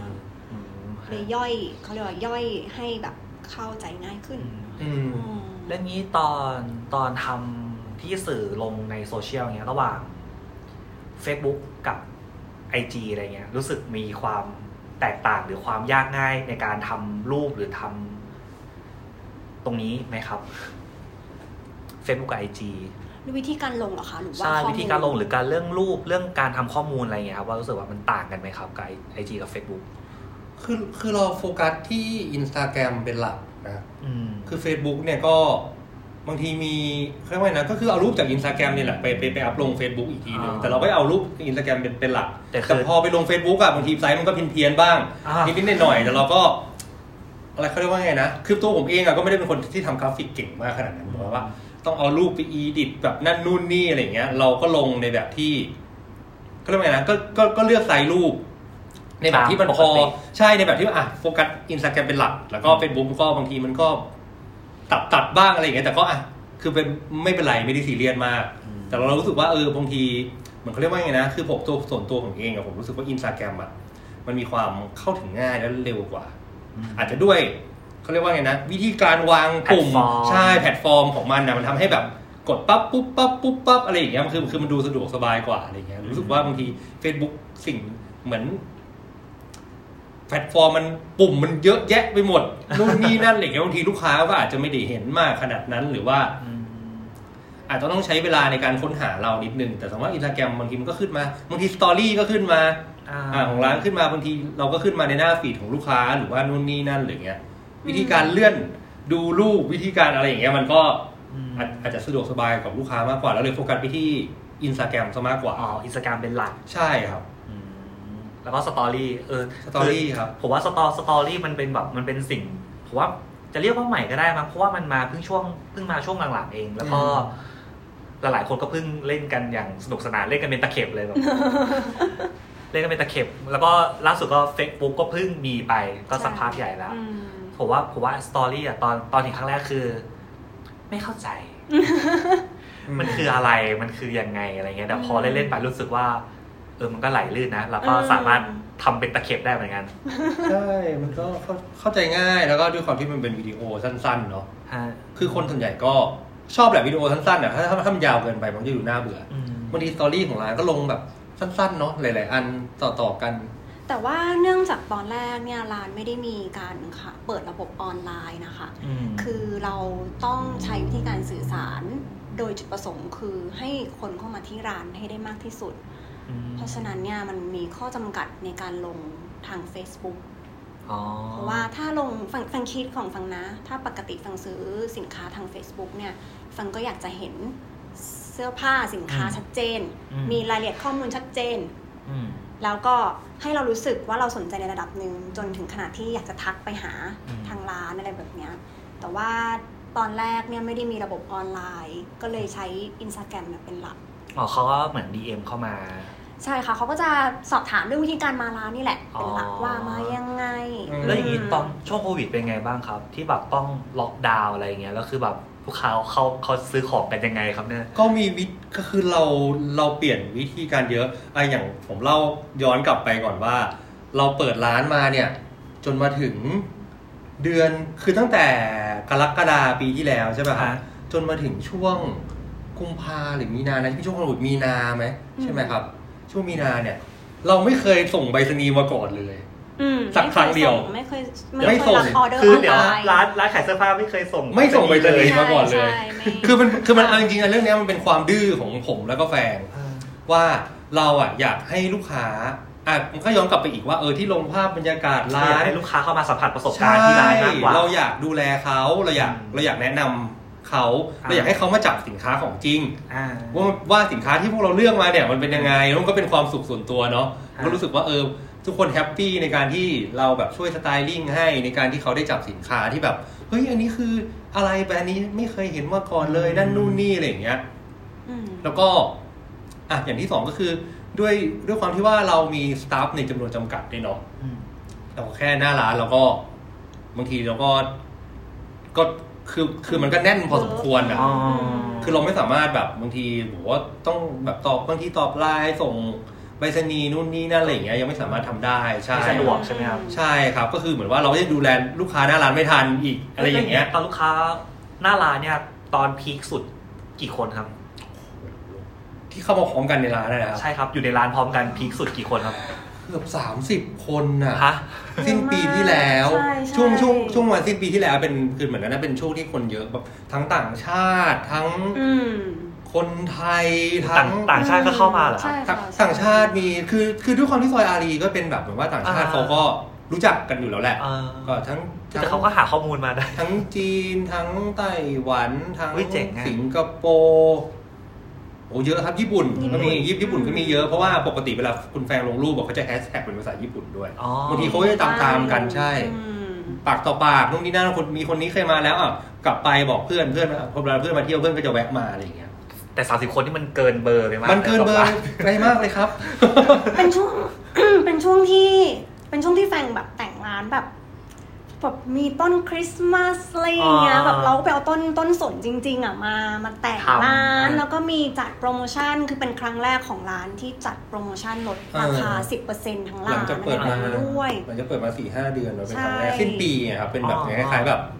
ขอบคุณลูกค้าทุกท่านที่แบบ ใช่ที่สนับสนุนร้านอะไรแบบเนี้ยก็เป็น ขอบคุณมาก โอ้แล้วช่วงนั้นก็เป็นช่วงที่ดูทุกคนก็แฮปปี้เนอะสิ้นปีอะไรอย่างงี้ใช่ไหมคะ อืม ก็เข้าเข้ามาเยอะมากอืม โอ้โหแล้วโควิดคือเป็นศูนย์ปึ้งทำไงครับพี่ ก็ต้องปิดวันที่ 19 มีนาจำได้เลย คือไม่คือของของร้านอะไม่ไม่ไม่ได้ไม่ได้แบบเขาเรียกว่าไงนะ ไม่ได้แบบโูปึ้งแล้วหายไปเลยอะไรอย่างเงี้ย คือ เหมือน พอเราไม่เคยส่งไปรษณีย์มาก่อนเนาะแล้วพอแบบรู้สึกว่าคือจริงจังจังตัวผมเองอะผมเป็นคนที่ จะเป็นคนค่อนค่อนข้างตามข่าว อืม แบบ อ๋อ ตาม ใช่ ข่าว เราจะแบ่งข้อเราจะแบ่งหน้าที่กันค่ะ ก็คือพี่คุณเต่าจะเป็นคนหาข้อมูลต่าง อืม ๆ แล้วก็เขาจะดูพวกวิเคราะห์ข่าว อืม วิเคราะห์ว่าเศรษฐกิจอะไรแบบเนี้ยแล้วก็ส่วนใหญ่ก็จะดูเกี่ยวกับอ่ะฟังพอดแคสต์ที่ที่มีหลาย ๆ ท่านเอาบทความของต่างประเทศมาแปลให้ฟังอะไรแบบเนี้ยเขาจะฟัง อื อื ม ม คือช่วงโควิดที่เข้ามาเนี่ยก็คือ เราเหมือนว่าทำไมนะ คือเหมือนเรามีความเตรียมเตรียมตัวล่วงหน้านิดหนึ่งเพราะว่าตัวผมเองก็เป็นคนที่แบบตามข่าวเยอะ อืม แล้วก็คืออาจจะเป็นข้อดี ก็ได้ที่จริงๆผมแอบแพนิคนิดนึงเหมือนกัน อ๋อ เพราะว่า เอ้ยถ้าเกิดว่าเฮ้ยสถานการณ์มัน อืม ใกล้เข้ามาแล้วเนี่ย อืม เราจะทำยังไง เพราะว่าเราเนี่ยไม่ไม่เคยส่งไปรษณีย์มาก่อนเลย ไม่เคยขายออนไลน์ เว็บไซต์ก็ไม่มี แล้วลูกค้าจะปรับตัวทันไหม เออ ที่สำคัญไปกว่านั้นอะเราจะปรับตัวทันไหม อ่าอ่าก ล่องไปรษณีย์เรายังไม่มีสักกล่องเลยที่ออฟ ฟิศ คือเราก็มีความแบบ เอ๊ะ แล้วพอเราตามตามข่าวไปเรื่อยๆรู้สึกว่าเฮ้ยมันเริ่มใกล้เข้ามาแล้วแหละ เราก็มีความเออก็คุยคุยกับคุณแฟนกันแหละว่า เราอาจจะต้องเริ่มส่งออนไลน์กันแล้วไหมนะ เพราะว่าหลาย ๆ ที่เขาก็เริ่มเหมือนจะ work from home กันแล้ว อืม อย่างที่ต่างประเทศเขาก็เริ่มแบบเหมือนติดเชื้อกัน ตอนข่าวตอนนู้นที่บอกเขาเริ่ม ใช่ แบ ครับ บเริ่มมีไอเดียให้แบบว่า ใช่ ข้อมูลกั ที่ น แบบประเทศต่างๆ ก็เริ่มแบบเหมือนเริ่มเหมือนเริ่มปิดกันแล้ว แต่ตอนนั้นอะไทยยังยังเหมือนเหมือนเหมือนยังเหมือนยังจะไม่ได้เริ่มปิดนะ ยังไม่ถึง อืม ใช่ เคสสนามมวย ใช่ครับ แต่พอก็เลยคิดว่า พอมันใกล้เข้ามาแล้วช่วงช่วงสิ้นเดือนมีนา ผมก็เลยตัดสินใจ ปิดร้านก่อนคนอื่นเขาอีกนะ ใช่ใช่เป็น ปิดร้านก่อนเลยลูกค้างง ดีๆปิดร้าน ใช่ใช่ คือพอมาอาทิตย์อาทิตย์อาทิตย์ก่อนหน้านั้นนะคือทุกอย่างปกติดีแต่พออยู่ดีก็ผมก็ประกาศปิดร้านภายใน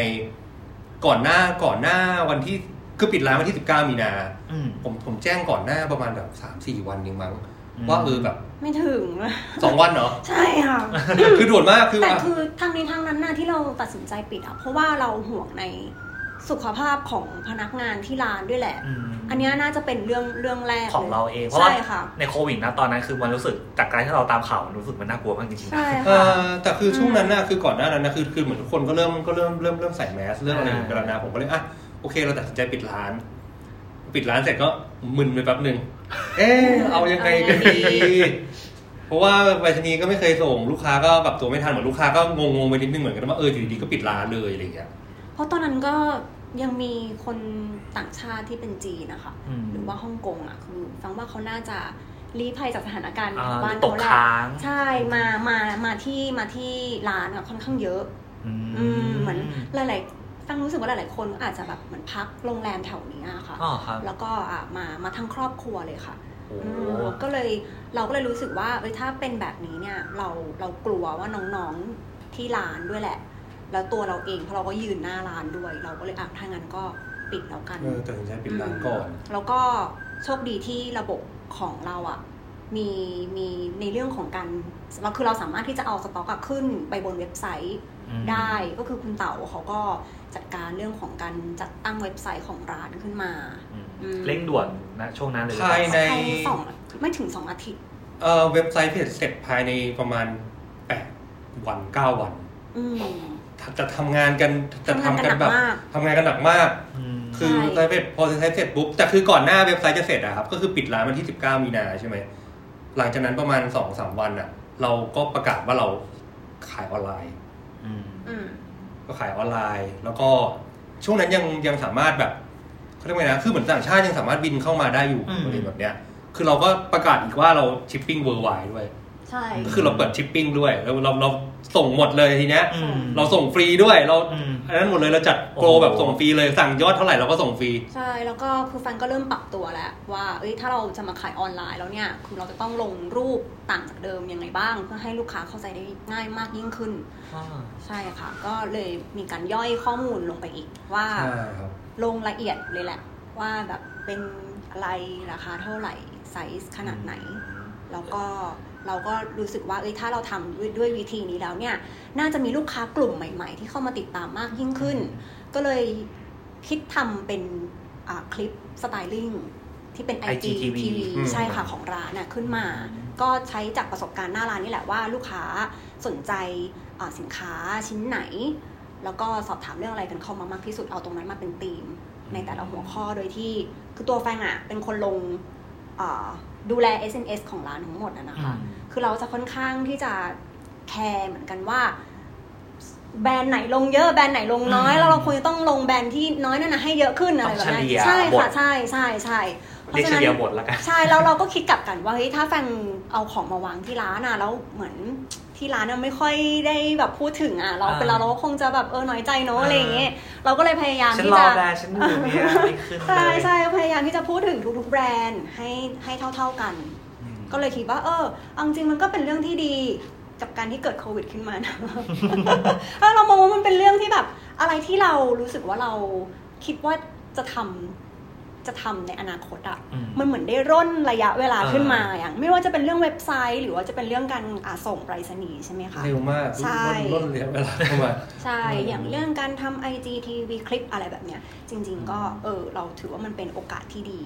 เออ ไอจีฟีฟีดแบ็กเป็นไงบ้างครับ ผมไม่รู้เลย ดี ดี มาก มากเลยค่ะ ก็ ดีมากกว่าที่ มี คิด คน ไว้ เข้ามาดูหลายพันคนอืม ใช่ แล้วก็ทำให้ยอดขาย แบบเขาเรียกว่ายังไงนะ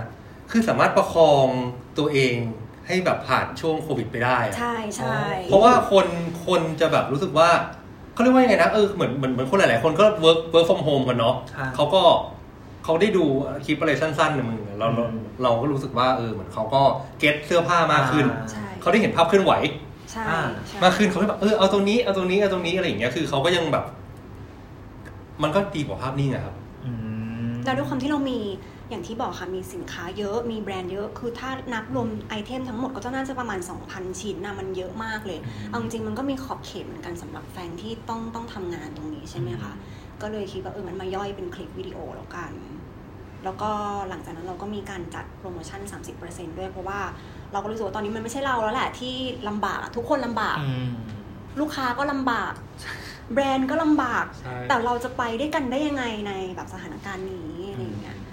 ก็เลยเอองั้นก็ลดแบบเราก็ติดต่อแต่ละแบรนด์อะไรแบบเนี้ยค่ะเฮ้ยงั้นเดี๋ยวเราจัดโปรไหมเดี๋ยวช่วยลูกค้าให้แบบ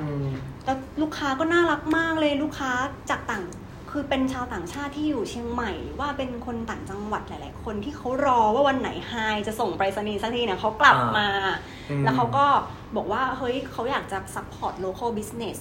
อยาก อืม ซัพพอร์ต local brands อะไรอย่างเงี้ยก็เออมันทำให้เราเหมือนช่วงโควิดเป็นช่วงที่เรารู้สึกว่าเฮ้ยเรามองที่ผ่านมาเราอาจจะมองโลกแคบเกินไปอ่ะ คือเหมือนเราได้คุยกับลูกค้าเยอะขึ้นลูกค้าต่างจังหวัดลูกค้าแบบ อืม ต่างประเทศอย่างเงี้ยเรา ใช่ รู้สึกว่าทุกคนส่งกำลังใจกันดีอ่ะ อืมวันนี้คือส่งต่างจังหวัดเยอะเหมือนกัน ส่งเยอะค่ะ เยอะครับ เยอะ เยอะ จัหวัด ส่งต่างประเทศด้วยค่ะ มีเวียดนามมีญี่ปุ่น เวียดนามญี่ปุ่น อืม มีที่ไหน โอ้ อีก ไต้หวัน ไต้หวัน มาเลเซีย เป็นแบรนด์ไทยส่งออกไป ใช่ค่ะก็คือจากร้านหายเนี่ยส่งเขาก็เหมือนเขาก็แคปเปมาสั่งอะไรแบบนี้แหละ อืม อืม แคปรูป เจ๋ง มาสั่ง เจ๋งจัง ค่ะ เพราะว่าเราก็อย่างอย่างที่บอกไปว่าช่วงโควิด ก็คือเว็บไซต์ก็คือเสร็จ แล้วสั่งออนไลน์ได้ ใช่ค่ะ สั่งออนไลน์ได้ครับ ก็เหมือน อืม เหมือนทุกคนที่อย่างอย่างแบบคนต่างจังหวัด บางบางท่านเขาไม่เคยมาร้านคือเขายังไม่ได้มีโอกาสได้มา ใช่ ร้า มันอยู่ เ ไกล แล้วบางทีเขาก็เหมือนอยากรู้แหละว่าในร้านมันมีของอะไรขายบ้างเนาะ ค่ะ บางทีในดูในอินสตาแกรมก็มันมันมันไม่หมดอะครับ คือของเยอะมากแต่เราก็พยายาม เลื่อน ใช่ ไป แต่พอมัน เรื่ มี ย มีเว็บไซต์อะเหมือนเขาเริ่มเห็นภาพรวมมากขึ้นว่าอ๋อร้านมีเสื้อผ้า ๆโอเค แบบนี้แบบนี้แบบนี้แบบนี้นะ โอเคเขาก็เขาก็สั่ง อ๋อ กันเข้ามา กันกันกันค่อนข้างแบบ เยอะมากเหมือนกันอะไรอย่างเลยครับ เพราะว่าที่ผ่านมาเราก็ไม่ได้ไม่เคยส่งเนาะพอเราได้ส่งเขาก็อ่ะมีโอกาสได้ซื้อเขาก็ซื้อกันอะไรอย่างเงี้ย ก็ช่วงที่แบบเหมือนโควิดเริ่มขี้คายแล้วแบบเริ่มแบบลดดาวไปคนเริ่มมากินข้าวได้ ไม่ต้องมีตัวฉากกั้นแล้ว คือร้านต้องมีปรับยุทธการใหม่ไหมในการเปิดร้านอีกครั้งหนึ่ง อืมณตอนนี้ที่ยังไม่มีวัคซีนเนี่ย เราก็คิดว่ายังไงมันก็ไม่มีทางปลอดภัย แล้วก็เราเราก็ลองลองดูเหมือนโมเดลจากประเทศอื่น ๆ ที่เขามีระลอกสองใช่ไหมคะ เราก็คิดว่าเออมันก็เป็นเรื่องเรื่องแรกเลยที่เราต้องดูแลคือตัวเอง คือเราต้องดูแลตัวเองก่อน เราต้องรักตัวเองก่อนเหมือนเราขึ้นเครื่องบินนะถ้าเกิดมันมีอะไรเกิดขึ้นอ่ะ คือมันต้องใส่ให้ใส่เครื่องช่วยหายใจให้ตัวเองก่อนแล้วถึงจะต้อง อ่า ค่อยใส่ให้แบบคนอื่นใช่ไหมอ่ะคือวิธีการคิดเดียวกัน เพราะฉะนั้นก็ในเรื่องของการจองคิวเนี่ยคุณเต๋าเขาก็เลยคิดในเรื่องของการจองคิวขึ้นมาก่อน ก็คือ ว่า เหมือนลูกค้าจะเข้ามาซื้อคือต้องจองคิ จ ว อง ก่อน คิวใช่ค่ะ จองคิว เออ เข้ามาก่อนว่าเข้ามากี่คนเข้ามาเวลาไหน อืม แล้วก็เราก็จะมีเหมือนเป็นระเบียบการของร้านว่า ตอนที่เข้ามาใช้บริการอะต้องใส่หน้ากาก ต้องมีการแบบล้างมือด้วยเจลแอลกอฮอล์ก่อนก็ทำตามขั้นตอนของทางทางรัฐบาลที่ เออที่ที่ มี เขา กร ที่เขาแจ้งมา ใช่เขาแจ้งออกมาด้วย ตอน ม ตอนก่อนเปิด มีการเช็คอินเข้ามา อืม อืมเราเราเราคิดว่าถ้าร้านปลอดภัยสะอาด แล้วก็เรามีการคัดกรองในจุดหนึ่งแล้วอะค่ะ อืม ทั้งคนที่ทำงานที่ร้านก็ อ่า สบายใจอ่ะในข้อแรกเลย อ่า เราจะได้สามารถที่จะดูแลลูกค้าได้ให้บริการลูกค้าได้อย่างเต็มที่ ลูกค้าก็น่าจะสบายใจ ช่ ด้วย ค่ เนาะเพราะว่าไม่ต้อง ใช่ แล้วอย่างนี้เขามีคนเขาแบบไม่เก็ตบ้างไหมครับว่าทำไมแค่มาซื้อเสื้อผ้าฉันต้องจองคิวด้วย มีค่ะมีเยอะเลยค่ะ แล้ว อืม ทำไม ไม่ได้ไม่ได้เข้าร้านหลายท่านมากเลยอะเล่นก็รู้สึก เออ เออ ก็ รู้สึก ก็รู้สึก ขอโทษ เออรู้สึกขอโทษนะแต่เราก็ อืม เขาเรียกว่ายังไงนะ คือจริงๆอ่ะคือการคือการจองคิวเนี่ย อันนี้ผมผมเองอ่ะคือเขาไม่ได้คิดมาขึ้นมาเองหรอก อืม แต่คือมันก็เกิดจากการที่เราก็เห็นเพื่อนๆเราเนาะคือคือก็มีเพื่อนๆทำร้านอยู่ที่ต่างประเทศ อยู่หลายคนอะไรอย่างเงี้ยเราก็มีพาร์ทเนอร์อะไรอย่างเงี้ยเป็น อืม แบบที่ที่เคยคุยกันเป็นเป็นชาวญี่ปุ่น อืม ก็หลายคนอะไรอย่างเงี้ยเขาก็อย่างร้านที่นู่นอ่ะ คือตอนเนี้ยคือเขาไม่ได้แบบ ไม่เขาเรียกว่านะ คือไม่ได้มีปิดอะไรนะที่กิจการทางฝั่งนู้นเขาเขาก็ยังเปิดปกติแต่โอเค บางที่ก็ให้จองคิวกันเข้ามา อืม เพื่อจะกำแบบเขาเรียกว่านะ จำกัด ไม่ให้ เออ ไม่ให้จำนวนคนเยอะเกินไปในร้าน ไม่ให้หนาแน่นเกินไปอะไรแบบเนี้ย มันก็ อืม เซฟทั้งลูกค้า แล้วก็เซฟทั้งคนในร้านด้วย อืม เราก็เลยคิดว่า เอ๊ะถ้าเปิดอีกรอบหนึ่งเนี่ย เราเราเปิดแบบจองคิวกันดีกว่าอะไรอย่างเงี้ย แต่คิดอยู่นานเหมือนกันนะ หมายความว่า คือในช่วงที่เขาปลดล็อกดาวน์แล้วใช่ไหม คือร้านอาหาร ห้าง อ่า ร้านเสื้อผ้าอะไรอย่างเงี้ยเริ่มเปิดเราก็ยังไม่เปิด เราเปิดหลังจากทุกคนเปิดไปแล้วอะประมาณแบบเกือบสองอาทิตย์อะครับ อืม ก็คือมีลูกค้าทักมาว่าเอ้ยยังไม่เปิดเหรอ ห้างเปิดแล้ว นะ ใช่ เออ ยังไม่เปิ ห้าง ดเหรอ เปิดแล้วนะ เปิดแล้วนะ ยังไม่เปิดครับ ก็คือคือคือคือเราคือเราคิดอยู่นานมากเหมือนกัน คือไม่ใช่เราแบบเฮ้ยเอาอยากจะเปิดอยากจะจองคิวก็คือแบบเออโอเคจองคิวเลยเดี๋ยวแบบคือผมก็กลั่นกรองมาสักพักหนึ่งเหมือนกันนะว่าที่ตัดสินใจให้ให้จองคิวกันเข้ามาอะไรอย่างเงี้ยเพราะว่าก็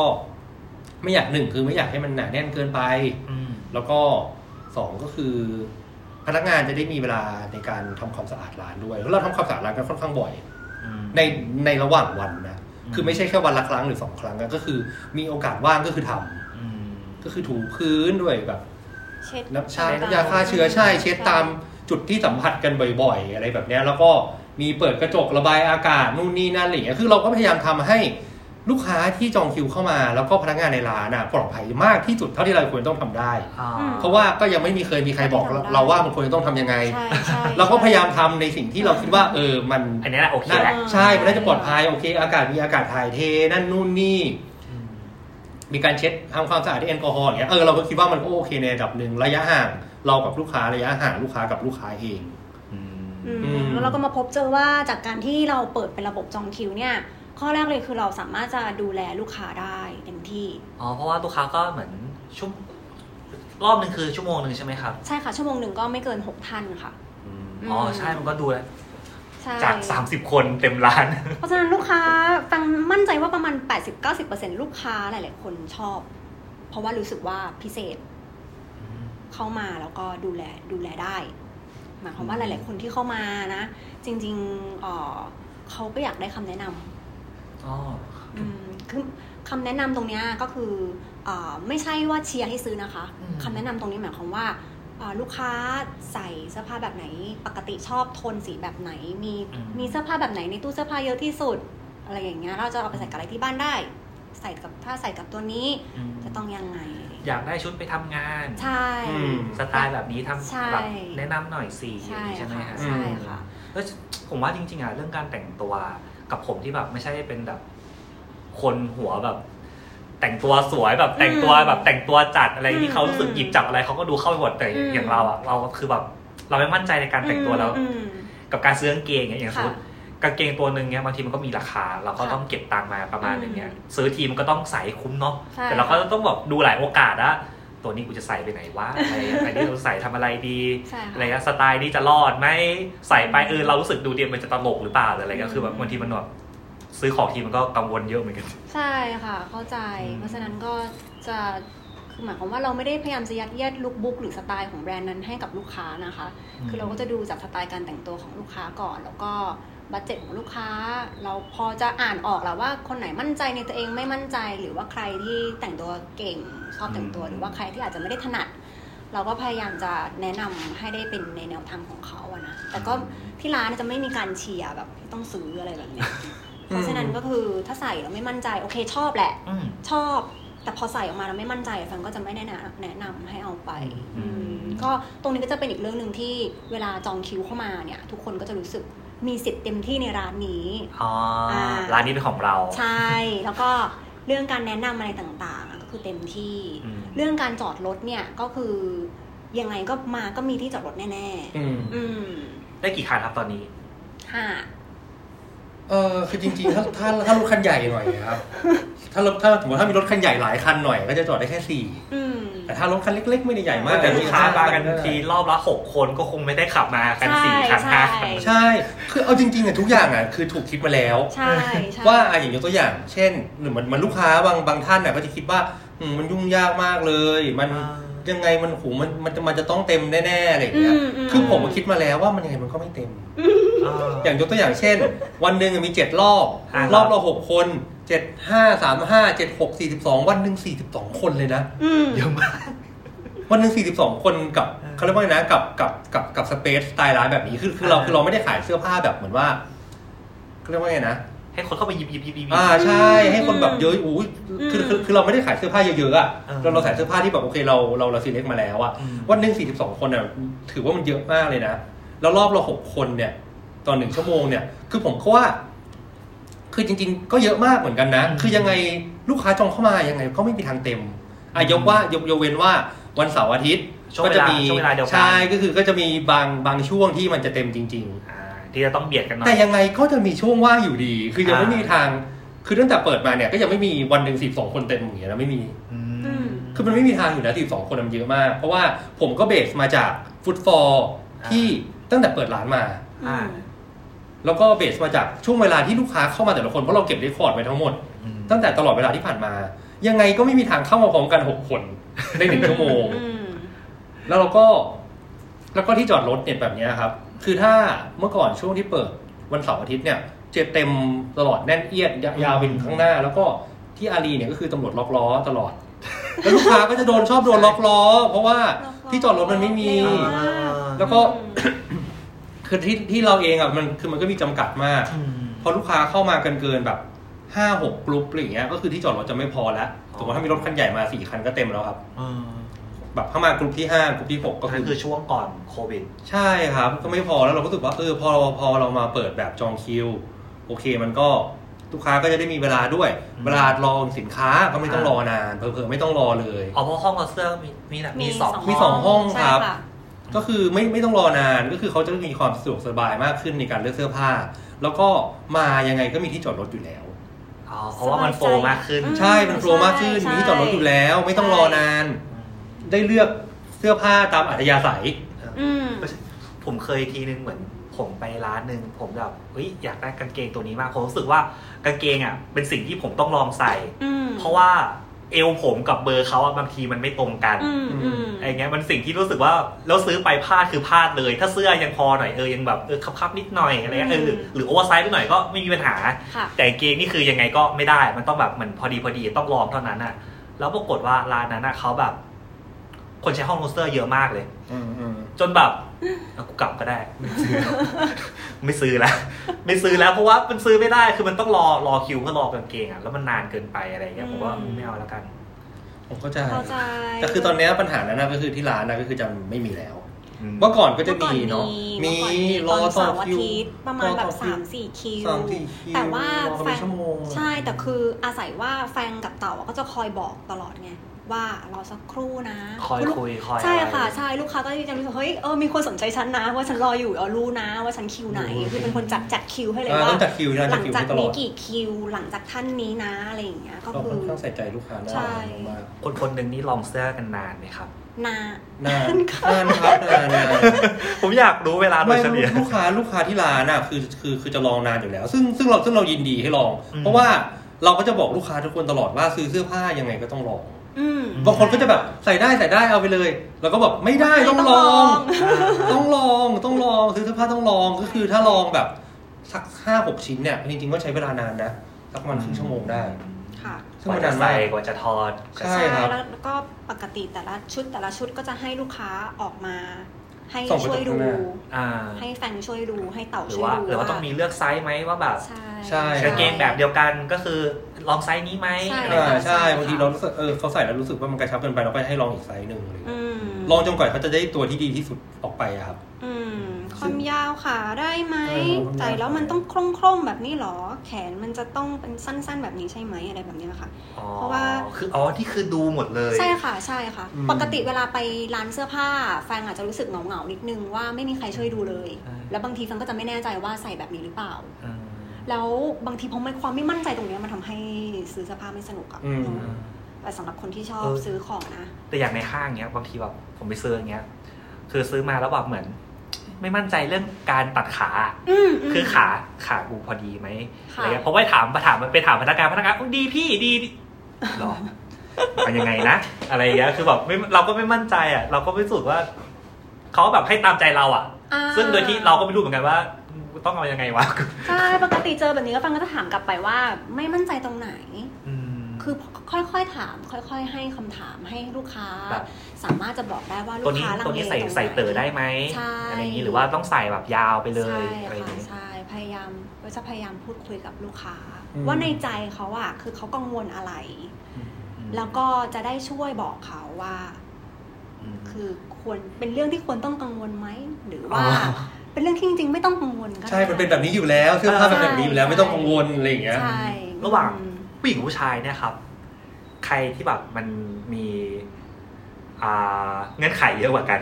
เงื่อนไขเหรอคะเงื่อนไขอย่างแบบ สมมติหนึ่งตัวอย่างเงี้ยเหรอคะ ใช่แบบหนึ่งต่อหนึ่ง เยอะ ตัวหรือว่าหอืมนึ่งหนึ่งชุดอะไรเงี้ยกับ ระหว่างผู้หญิงผู้ชายเนี้ยคือแบบ คิดเยอะใช่ไหม ต่างต่างกันเยอะ จ ไหมค ริ รับ ง ๆ ไม่ต่างกันเท่าไหร่ ไม่ นะ ค่อยต่างนะ อืม คือฟังว่าไม่ค่อยต่างนะในความจริงๆอ่ะเราเราเจอลูกค้ากันเยอะเหมือนกันเนาะจริง ๆ ก็เฉลี่ยก็พอๆกันนะคะ พอๆกัน อืม แต่ถ้า อืมไม่ไม่ไม่ต่าง อืม ผู้หญิงผู้ผู้หญิงผู้ชายไม่ได้ต่างครับ อืม คือสำหรับที่ร้านนะ เพราะว่าด้วยความที่เขามีเวลา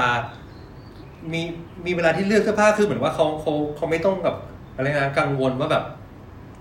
รีบเอ้ย เออ คน ไม่ ร ต้อ อง รี คิ บ ว ไม่ต้ ข้า อง งน รี อบ ก ใช่ไม่ต้องรีบ แต่คือเงื่อนไขในในคำจำกัดความเนี้ยแฟนคิดว่ามันน่าจะเป็นความไม่มั่นใจ อ๋อ หรือสิ่งที่เขากังวล อื มันเลยมีเงื่อนไขเยอะ อืม เพราะฉะนั้นนั่นน่ะคือจุดที่เรารู้สึกว่าเหมือนเราต้องแบบปลดล็อก เราต้องคอยบอก อืม อืม เราก็ต้องคอยปลดล็อกบอกเขาว่ายังไงใส่แบบไหน มีมีเรื่องใหญ่ๆแบบอะไรบ้างครับนะตรงนี้ที่แบบเหมือนบอกบ่อยๆ หรือว่าพูดคุยบ่อยเกี่ยวกับเรื่องตรงเนี้ยครับ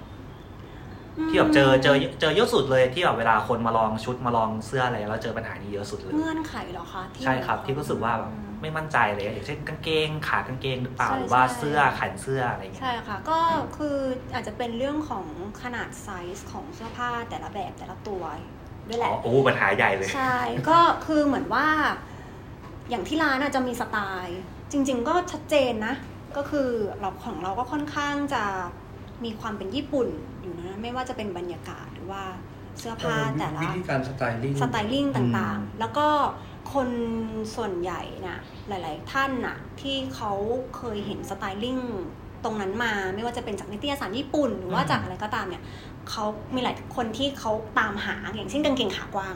อ่า ผมหายอยู่ ใช่ อย่างเช่นเกงขากว้าง แต่ไม่เคยใส่มาก่อน อ่า พอใส่รู้สึกว่าไม่ชินตาเหลือเกิน กับภาพตัวเองที่ใส่กางเกงขากว้าง อ่า แต่ปะเหมือนแต่ผ่านมาที่ผ่านมาเราอ่านนิตยสาร ใช่ใช่มันดู เรา มัน เห็ ใส่มันเก๋ ใช่มันเก๋ มันเก๋ ดี มาก ญี่ปุ่นมากเลย มันเฮ้ยแบบมันดีเรียบแต่ดูแบบดีอะไรอย่าง เอ เงี้ย อ พอเราใส่เอ๊ะทำไมมันไม่ใช่อ่ะ อ๋อ แบบเนี้ยค่ะเยอะ อันเนี้ยพูดยกตัวอย่างนะแม้แต่ผู้หญิงเองก็เหมือนกัน อ๋ออ อย่างคุณผู้หญิงเนี่ยเอ่อบางทีเห็นตัวเองใส่อะไรที่ดู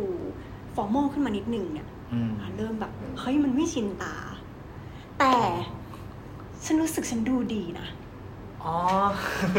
นึกออกไหม เออ ฉันรู้สึกนึกอว่าอก ฉันดูดีนะ เขาก็จะแบบ เนี่ยเขาจะมีฟังรู้สึกนะ ฟังรู้สึกเหมือนแบบ ทุกคนจะมาได้มาเจอตัวเองในอีกแบบหนึ่งที่ร้านนี้ อืม อืม แล้ว เออเนาะ แล้วก็ plus ความที่เราแบบอ่าปกติเราจะสอบถามเขากลับไปใช่ไหมคะ เขาใส่เสื้อผ้าแบบไหน อืม คิดชอบเนี่ยกางเกงตัวเนี้ย แต่จะเอาไปใส่กับอะไรที่บ้าน อ่า เราจะถามเขากลับไปว่าคิด อ่า ว่าจะซื้อไปใส่กับอะไรที่บ้าน อืม เขาก็จะคิดแบบเออมีที่บ้านมีเสื้อเชิ้ตมีเสื้อยืดใส่กับเสื้อยืดได้ไหมคะ เออ พยายามให้เขาได้ create ของเขาเองด้วยอะค่ะ ผมว่าเป็นเจ๋งตรงที่เราได้มาคีเอท ใช่ ลุคในร้าน ช่ เสื้อผ้ามั นเลยมันเลยสนุกไงเราเราเราก็แบบลูกค้าหลายๆคนก็จะแบบอุ้ยสนุกมากเลยแบบลองร้านเสื้อผ้าที่ร้านนี้สนุกอะไรอย่างเงี้ย เออ เออแล้วแบบบางทีก็เราก็เหมือนเป็นเพื่อนเขาอีกทีเนี่ยว่าเฮ้ยหเออนูควรต้องใส่สีไหน อืม เออหนูจะไปเรียนต่างประเทศเนี่ยประเทศนี้ประเทศนี้เนี่ยควรต้อง เออ ควร เมื่อ ต้อง ก่อ เลื น อก ก็ สี จะ ไหน มีเข้ามาเยอะใช่ ใช่ อ๋อ ซื้อเสื้อผ้าไปเที่ยวบ้างต่างไปเที่ยวต่างประเทศไป ใช่ ไปเรียนต่อ ไปเรียนต่อ มี โอ้ไปเรียนต่อนี่ต้องคิดลุกกันเลยเหรอ ใช่ เรียนต่อ ก็ต้องถามด้วยนะว่าไปแถบไหนคะฝั่งไหนคะเป็น อ่า เอเชียหรือยุโรปคะ อ่ายุ ยุโรปถ้ายุโรปต้องเป็นโทนไหนอะไรแบบเนี้ย อืม ก็ เลือก ใช่ช่วยเลือกช่วยอะไรก็เลยเออรู้สึก แต่ไม่ ว่า แต่ก็ไม่ได้หมายความว่าเขาต้องซื้อทั้งหมดที่เราที่ อ่า ที่ใช่เราเลือก ค่ะ มาให้ ใช่ นะอ่าฮะใช่ใช่ เออก็เอาแค่เป็นในชิ้นที่แบบใช่ไหมชอบพอใจที่จะซื้อไป ตามตามกำลังซื้อ ฮะ ใช่วันนี้เขาซื้อกางเกงไปก่อน อืม แต่เนี่ยในอีกสักเดือนสองเดือนนะต้องกลับมา อ่า เอาแจ็คเก็ตอะไรแบบเนี้ มาย เติมเสื้อ ใช่ใช่ก็คือเหมือนว่า เสื้อแหว่งอยู่ เสื้อขาดอยู่เอาเสื้อไปเติมหน่อย ใช่ซึ่งฟังฟังคิดว่าเงื่อนไขหรือความความลังเลตรงนี้น่าจะน่าจะเป็นแบบนั้น อ๋อ มาในลักษณะนั้นมากกว่าค่ะ อืม ครับ และอย่างนี้ในอนาคตต่อจากเนี้ยครับ คือทางร้านไฮอะมองยังไงบ้างว่าตอนนี้ทิศทางโลกหรืออะไรต่างๆ มันเปลี่ยนแปลงไปเยอะมาก คือคิดว่ามันจะเกิดอะไรขึ้นบ้างหรือว่าเตรียมการอะไรไปบ้างไว้สำหรับการรับมือในอนาคตครับ อืมคือจริงๆ ตอนเนี้ยโลกมันเปลี่ยนไปมากกว่าเดิมเยอะ เยอะกว่าที่ มัน เรา เปลี่ยนไปแล้ว เยอะกว่าที่เราจินตนาการ และยิ่งถ้าเราเราอ่านข่าววิเคราะห์ข่าวเกี่ยวกับโลกเกี่ยวกับประเทศต่าง อื ๆ ม หรือสถานการณ์ที่เกิดขึ้นน่ะ คือเราจะรู้ได้เลยว่ามันก็เป็นเรื่องที่น่ากลัว อืม และเป็นเรื่องที่เราก็ต้องเตรียมตัว อืม อย่างเช่นอาตอนนี้ก็คือหนึ่งเรื่องหนึ่งก็คือจะมีเรื่องของพันเดมิกใช่ไหมคะ อืม อืมเรื่องหนึ่งก็จะเป็นเรื่องของหลังเนี่ยผลกระทบจากการระบาดของโรคเนี่ย อืม แล้วก็เรื่องของเศรษฐกิจการเมืองต่างๆ ที่มันเกิดขึ้ อื น ม ในประเทศเราอะไรเงี้ยหรือว่าต่างประเทศด้วยเนี่ย สิ่งที่ฟังรู้สึกว่าทุกคนควรจะต้องเตรียมตัวเลยก็คือ ในเรื่องของการพึ่งพาตัวเองหมายความว่าอย่างในประเทศไทยเองเนี่ย อืม คือเราก็ควรจะพึ่งพาตัวเอง อืม หมายความว่าอย่างเช่นการการเศรษฐกิจเนี่ย ก็ต้องพึ่งพาตัวเองอะ่ะหมายความว่าอย่างสมมติถ้าจะท่องเที่ยวก็ต้องเที่ยวในประเทศ โใช่ ด้วยหรือเปล่า ใช่ใช่ กระตุ้นให้แบบ เหมือนไม่ว่าจะเป็นการผลิตในประเทศหรืออะไรแบบเนี้ย ให้ได้คุณภาพมากขึ้น ให้เราทุกคนแบบสามารถจะพึ่งพากันไปได้มากขึ้นอะไม่มีใครทิ้งใครไว้เบื้องหลังอะ อื สมมติฟังเป็นฟังเป็นบริษัท A อ่ะฟังต้องใช้เขาอย่างเงี้ยใช้ใช้บริษัท B อืม อย่างเงี้ยก็ควรจะต้องให้เขาเรียกว่าอะไรอ่ะ ช่วยเหลือกัน ใช่ช่วยเหลือ เง กันในประเทศอ่ะ อืม อืม จากนี้ไปในเรื่องการผลิตสินค้าอะไรต่าง ๆ อ่ะอะอย่างตอนนี้คือมันมีข้อจำกัดในเรื่องการส่งออกหรืออะไรต่าง ๆ ใช่ไหมคะ อ๋อใช่ใช่ใช่ครับ อืมก็ก็กังวลเรื่องของมาตรฐานการผลิตสินค้าในประเทศด้วยแหละ ปกติอะมันเคยมีมาตรฐานใช่ไหมเพราะเราต้อง อ่า ส่งของส่งออกของไปสู่ต่างประเทศ อ่าเขาก็ต้องมีความเนี้ยบอะไร ใช่ อย่างหนึ ใช่ ง แต่ตอนเนี้ยคือมันเหมือนว่าไม่มันมีข้อจำกัดแล้วอะแล้วถ้าเอ่อประเทศเราอะหยุดส่งสินค้าบางอย่างออกไปให้ต่างประเทศปุ๊บอะ อื คือมันไม่มีมาตรฐานแล้วอะ อืม แล้วสินค้าที่เราผลิตอะปกติเรามีมาตรฐานไม่มีมาตรฐานแล้วมันจะ อื ดีเหมือนเดิมไหมอะไรแบบเนี้ย คือเรื่องพวกเรื่องมาตรฐานสินค้าอะไรแบบเนี้ยก็เป็นอีกเรื่องหนึ่งที่คิดว่า น่าจะต้องให้ความใส่ใจอืม อืม แต่ในส่วนของตลาดเสื้อผ้านะคะ ครับ ก็ยังเชื่อว่ายังมีอีกหลายคนที่ยังต้องซื้อเสื้อผ้า อืม เพราะว่าช่วงเกิดโควิดอะหลายคนพูดขึ้นมาว่าอ่ะเสื้อผ้าจริงๆไม่ต้องซื้อก็ได้ ใช่ใช่ใช่ อืม แต่หลายคนก็บอกว่าซื้อไปทำไมก็ซื้อก็อยู่แต่บ้านอะไรอย่าง อื เงี้ย มอืมก็อาหารการกินยังไงต้องซื้ออยู่แล้ว อ่า แต่เสื้อผ้าเนี่ยไม่ต้องซื้อก็ได้ อ่า แต่เราก็อย่าลืมนะว่ามีหลายคนที่อย่างเด็กผู้หญิงหลายคนนะ อืม ที่เขายังชอบกับ อืม การที่ ซื้อเสื้อผ้าแต่งตัว เราต้องเราต้องลองคิดถึงคนหลากหลายกลุ่มนะ อย่างบางคนเนี่ยก็คือรักในการกิน อ่าฮะ แต่อย่างบางคนก็รักในการแต่งตัว อืม บางคนรักในการแต่งหน้า อ่าฮะ แต่งรถไม่เหมือนกัน อ่าใช่ ใช่ไหมคะ ใช่ใช่ใช่ ใช่ เพราะฉะนั้นก็คือเราก็คิดว่ายังมีอีกหลาย ๆ คนที่ยังต้องการเอ่อเสื้อผ้า หรือต้องการสิ่งของที่ช่วยมาเติมเต็มไลฟ์สไตล์ของเขาได้ อืมก็คิดว่าในวงการเสื้อผ้า ก็อยากให้ทุกคนพยายาม พยายามประคองตัวเอง ลองดูว่า เออคุณจะต้องทำสินค้าอะไรออกมา แล้วอย่างนี้แบบตอนตอนโควิดที่ผ่านมาอย่างเงี้ยครับคือแบรนด์ต่างๆ แบบมีฟีดแบ็กมาหาเราบ้างไหมว่าแบบช่วงนี้เขาไม่ไหวแล้วเขานู่นนี่นั่นแล้วอะไรเงี้ยมีบ้างไหมฮะ ไม่มีเลยค่ะ ก็ทุกคนพูดว่ายอดของที่ร้านเนี่ยก็คือได้แบบเหมือนไม่คือยังไงอ่ะ คือเหมือนก็ที่ร้านก็ช่วยเขาพยุงไปได้ค่อนข้างจะมากเหมือนกัน อืม แต่ว่าฟังก็คิดว่าช่วงโควิดเป็นช่วงที่ได้เป็นบทเรียนให้หลาย ๆ คนได้ ต้องคิดแล้วแหละว่า ตัวเองควรจะต้องทำอะไร อืม เพื่อจะอย่างเช่นกระจายสถานที่ขายหรืออะไรแบบนี้ก็ตามแต่ หรือว่าควรจะต้องทำการตลาดแบบไหน หรือว่าควรจะต้องปรับปรุงพัฒนาสินค้าตัวเองให้ดีขึ้นได้ยังไงบ้างอะไรแบบเนี้ยอื อื ม มครับสไตล์แบบสไตล์ของแบรนด์ต้องชัดเจนอะไรขึ้นด้วยไหมหรือว่า เรื่องสไตล์นี่คือเป็นฟังให้เป็นฟังให้เป็นหน้าที่ของทางแบรนด์แต่ละแบรนด์เนี่ยเพราะแต่ละแบรนด์ก็ก็มีตัวตนแต่ละคนไม่เหมือนกัน อืม เรา แต่ ก็เลือกมา วิธีการสินค้าคุณภาพหรืออะไรแบบเนี้ยวิธีการเซ็ตราคาอะไร อื แบบ ม เนี้ย วิธีการเซ็ตราคาสำคัญ คือคือช่วงนี้สิ่งที่พูดกับแบรนด์บ่อยๆเลยเนี่ย ก็คือวิธีการผลิตสินค้าแล้วเซ็ตราคาสินค้าออกมาให้ เหมาะสมกับเขาเรียกว่าไงนะเหมาะสมกับคุณภาพด้วยแหละ แล้วก็เหมาะสมกับสถานการณ์ในช่วงนี้อะไรอย่างเงี้ย ม คืออาจจะไม่ได้โอ้โหผลิตสินค้าที่ราคาสูงออกมา แบบว่ากๆอ่ะอย่างอย่างยกตัวอย่างเช่น บางทีอาจจะมีโอ้โหแจ็คเก็ตที่พรีเมียมมากเลยที่กำลังจะผลิตออกมาอะไรอย่างเงี้ยคือ อ่า อาจจะต้องอันนั้นอาจจะต้องพับไปก่อนหรือเปล่าคืออาจจะไม่ได้จำเป็นต้องผลิตออกมาหรือเปล่า อาจจะทำเป็นเสื้อยืดเสื้อเชิ้ตกางเกงมากมากกว่าหรือเปล่าอะไรอย่างเงี้ย คือเหมือนไอเทมใช่เหมือนไอเทมที่มันควรจะต้องแบบแพงๆมากๆ หรือเอาไว้ใส่ไปเที่ยวหรือว่าอะไรแบบเนี้ยเออคือคืออาจจะลดไปก่อนหรือเปล่า อืมแล้วก็เรื่องของการสื่อสารนะคะ เหมือนพอเกิดเกิดสถานการณ์โควิดอย่างเงี้ยเรารู้สึกว่าหลาย ๆ คนน่าจะเหงา น่าจะงานก็ต้อง work from home อะไรแบบเนี้ยใช่ไหมคะ เหมือน เรารู้สึกไหมตอนที่แบบเกิดโควิดอะ โอ้โหอยู่ห้องเหงามากนะ ใช่ไหม คือหลังจากเนี้ย คนเราอ่ะจะให้ความสำคัญในเรื่องการมาพบเจอกันมากขึ้นหรือเปล่า หรือว่าเขาอาจจะให้ความสำคัญกับการที่เอ่อเรา ที่ผ่านมาอยู่คนเดียวไงเหงาเหงาๆไง การพูดคุยกับคนอะไรแบบเนี้ยการได้มาเจออะไรประสบประสบการณ์จริง ๆ อะไรแบบเนี้ยน่าจะเป็นเรื่องที่หลาย ๆ คนกำลังโหยหาหรือเปล่า อืมเพราะฉะนั้นพอหลังจากปลดล็อกดาวน์คนก็ถึงนั่งได้ไปออกไปที่นั่นที่นี่ที่ตัวเองอยากไปได้ออกไปเจอเพื่อนได้ออกไปทานอาหารอร่อยๆได้ไปเที่ยวอะไรแบบเนี้ยเพราะฉะนั้นจากนี้ไปเรื่องของการเซอร์วิสหน้าร้านนะก็เป็นอีกเรื่องหนึ่งที่จริง ๆสำคัญนะคะ จริงๆสำคัญอยู่แล้ว ยังก็ก็ยังก็ยังสำคัญอยู่นะ อืม สำหรับต่างประเทศโอเคนั่นเราเราก็จะเห็นหลาย ๆ ร้านปิดหน้าร้านไป อ่า ใช่ไหมหลายหลายๆแบรนด์อะปิดหน้าร้านไป แต่คือยังไงเขาก็ต้องมีหน้าร้านอยู่ดีเขาก็ต้องเหลือไว้ ม อยู่ดี ซึ่งซึ่งจริง ๆ แล้วอ่ะมันถ้าเราการขายเสื้อผ้า ผมว่าหน้าร้านก็ยังเป็นในช่วงที่สถานการณ์เป็นแบบนี้นะ อ่า ผมว่ามันก็ยังสำคัญอยู่ แต่เราจะทำหน้าร้านไปยังไงให้เขาเรียกว่าไงนะ เราก็ยังต้องพบเจอลูกค้าอยู่ แต่ก็ระยะห่างมันก็ต้องสำคัญเหมือนกันในการที่เราของคนเราพบเจอกันนะเนาะ ได้ฮะโอ ค่ะ เคครับ ค่ะ ก็มาถึงช่วงขายขายตรงๆขายของครับ ค่ะ คือที่ร้านไฮครับของผมมีกล้องของ Canon G5X Mark II ให้ลอง อือฮึ ใช้ฮะ ค่ะ ครับ เออได้ลองใช้แล้ว เป็นยังไงบ้างครับ เอ้ยต้องต้องบอกก่อน คือที่ร้านเนี้ยปกติใช้แต่มือถือใช่ไหมฮะ ในการถ่ายรูปลงในโซเชียล ใช่ค่ะ อืมทำไมทำไมถึงทำไมถึงแบบใช้มือถือเยอะ ขนาดนั้นทำไม จริง ๆ รู้สึกว่า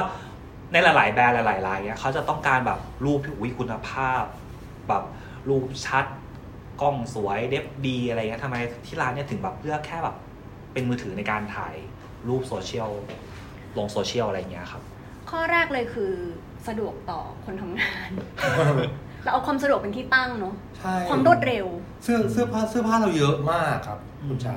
คือเราไม่ได้อย่างอย่างบางบางแบรนด์เขาก็จะมีห้าชิ้นสิบชิ้นอะไรอย่างเงี้ยต่อหนึ่งแบรนด์ใช่ไหมแต่คือเรามีเสื้อผ้าแบบโหเป็นพันอะเป็นพันชิ้น คือบางที อันนี้ก็คือยังทุกวันนี้ที่ถ่ายกันทั้งหมดก็คือก็คือยังไม่หมด นะ ก็คือยังมีอีกก็คือถ้าลูกค้ามาที่ร้านก็ยังเจอเสื้อผ้าที่มันหลากหลายอีก แต่ก็ อืม พอพอใช้โทรศัพท์มือถือมันก็จะสะดวกรวดเร็วเนาะต่อการต่อการอัพต่อการถ่าย คือคือไม่ได้แบบต้องเอาลงคอมก่อน แล้วก็อัพลงคือมือถืออย่างเดียวเลย ใช่ค่ะ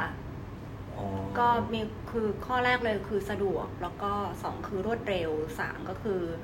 real time อืม หมายความว่าถ้าวันนี้ฝนตกคุณจะได้เห็นรูปฝนตกหมายความว่าคุณจะได้เห็นรูปลานที่แบบเป็นบรรยากาศฝนตกอะไรแบบเนี้ยตอนนั้นนะคือเป็น real time มาก แล้วมันมันฟังว่าฟังคิดว่ามันสามารถสร้างอารมณ์และความรู้สึกร่วม ให้กับผู้ที่แบบเข้ามาดูได้ อืม แล้วต ก็ อน เลย ตอนใช้กล้องไอตัว G5X เนี่ยครับ ค่ะ รู้สึกมันแตกต่างหรือมันเป็นยังไงบ้างกับการการใช้มือถือทำงานนะครับ ก็รู้สึกเหมือนเป็นตัวเหมือนตัวเองเป็นช่างภาพมืออา ชีพ เออคือคือจริง ๆ มันมันใช้เขาเรียกว่าไงนะ คือคือด้วยความอาจจะเป็นเป็นเป็นกล้องคอมแพคด้วยแหละ อืม คือคือใช้ค่อนข้างง่าย อืมใช้ง่าย มาก ก็คือ อืม เอาจริง ๆ ก็คือกด แล้วก็กล้องก็ประมวลผลนั่นนู่นนี่อะไรอย่างเงี้ย ก็คือปรับโหมดได้จะถ่าย อืม อยากจะถ่ายพอร์ตเทรตอยากจะถ่ายแบบรูปแบบอ่าสมมติว่าถ้าอยากแบบต้องการรวดเร็วหน่อยก็ใช้โหมดออโต้ อ่า อะไรอย่างเงี้ยก็ก็จริงๆก็คือได้รูปที่คุณมีมีคุณภาพที่ดีนะ ออกมาก็คือจริงๆแอบแอบมีความตกใจเหมือนกันว่าเฮ้ย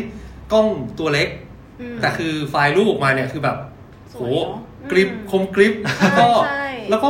เดี๋ยวนี้คือกล้องส่วนใหญ่กล้องก็มี Wi-Fi กันหมดแล้วเนาะก็แบบ อ๋อใช่ใช่ ก็คือก็เรียลไทม์มากๆก็คือหมายความว่าถ่ายเสร็จปุ๊บ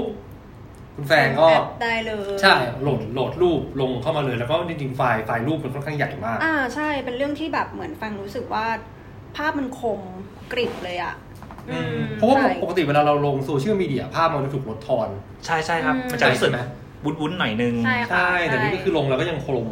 คมอยู่ อืม แล้วก็ถ่ายแอมเบียนอะไรแบบเนี้ยดีเนาะ อืม อืม ได้ใช้แบบการฟังก์ชันแบบซูมอะไรด้วยไหมฮะ ใช่ค่ะ ดีค่ะ อืม อืมก็ รู้สึ คื ก อ รู้สึกต่างต่างไว้เพราะว่าปกติเวลาเราใช้ iPhone หรือว่ากล้องมือถืออย่างเงี้ย เวลาเราจะซูมอะเราก็ต้องแบบ ยืดตัว ยืดตัวยืดแขนอะไรเงี้ย เออง่ายง่ายกว่าเยอะเลยค่ะ จริงๆ ถ้าถ่ายจากโทรศัพท์อะคือแบบเหมือนอย่างตอนนี้ของแฟนก็เหมือนมันต้องคอยคอยแบบเลื่อนอะมันจะมีที่เลื่อน ครับ ให้ คือเวลาที่เรากดถ่ายวิดีโอ อ่า เลยแบบเนี้ย ครัคือบ เราก็จะต้องเลื่อน ใช้นิ้วโป้งอะเลื่อน อ๋อ หรือว่าเวลาที่เราจะถ่ายอ่ะรูปเนี่ยคือเราต้องเราต้องกดซูมก่อนแล้วเราค่อยกดชัตเตอร์ อืมอืม อืม อ๋อ ใช่ไหมคะ ทาง ใช่ใช่อะไรแบบนั้นน่ะ อ่า คือ แล้วแต่ว่าคุณภาพรูปที่ได้ก็ไม่ได้เท่ากันกับที่ของแคนนอนนะของตอนแคนนอนเนี่ยแฟงใช้วิธีตอนวันนั้นแฟงถ่ายนายแบบได้แหละ อืม ก็เรื่องการแบบ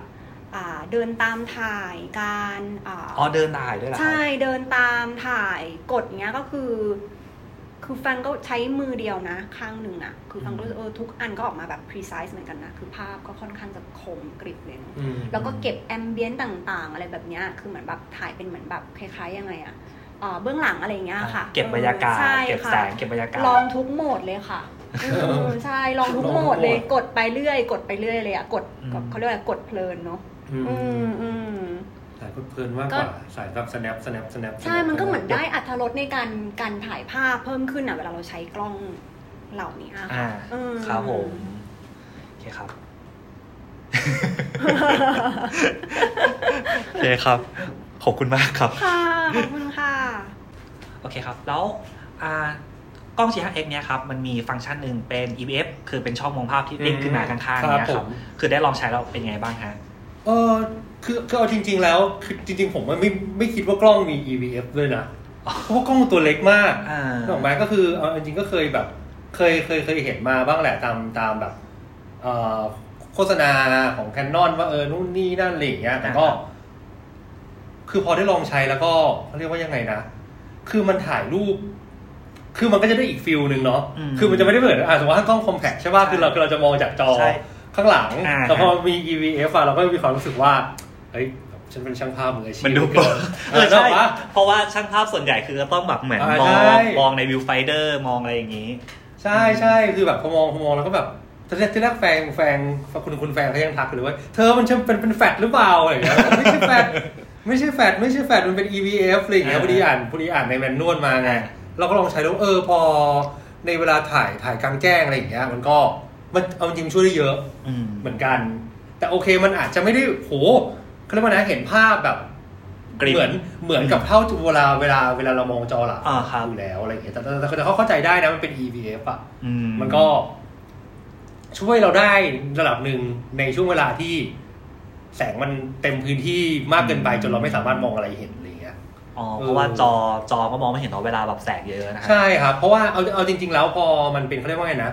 คือพอมันเป็นโหมด ธรรมดาโหมด อืม โหมดออโต้อะคือเราไม่ต้อง คือเราไม่ต้องเซตไม่ต้องหมุนไม่ต้องอะไรหรอกไง อืม เราก็แค่มองว่าภาพมันในตรงอยู่ในเฟรมที่เรา ม ต้องการหรือเปล่าอะไรอย่างเงี้ยเราก็กด อืม กดเลย อืม อะไรอย่างเงี้ยก็จริงๆมันจริงๆมันสะดวกมากเลยนะครับ อืม ว่า อ่ะโอ้แต่ว่าที่ร้านก็ออโต้อย่างเดียวแบบ ใช่ แบบหยิบ ครั ขึ้ บ นมาหยิบกดถ่ายเลย ใช่ครับ เพราะว่าบางทีเราก็เราเขาเรียกว่าไงนะ คือแบบเราก็จะเคลื่อนไหวอยู่ตลอดไง อ๋อ แล้ เพ ว ราะ ก็ ว่าเพราะว่าเราจะใช้แบบเหมือนเป็นเก็บโมเมนต์ตอนกำลังเดินกำลั ใช่ ง ใช่กำลังเดินกำลังขยับตัวอะไรอย่างเงี้ยก็คืออยากได้โมเมนต์ที่ไม่ใช่แบบค้าง แล้วก็ เหมือนถ่ายแบบ อ่าอ่าใช่ใช่ค้างแบบค้างหรืออะไรเงี้ยให้โมเมนต์ขยับตัวแหละแต่เราต้องแค่แค่ต้องแสดงให้ทัน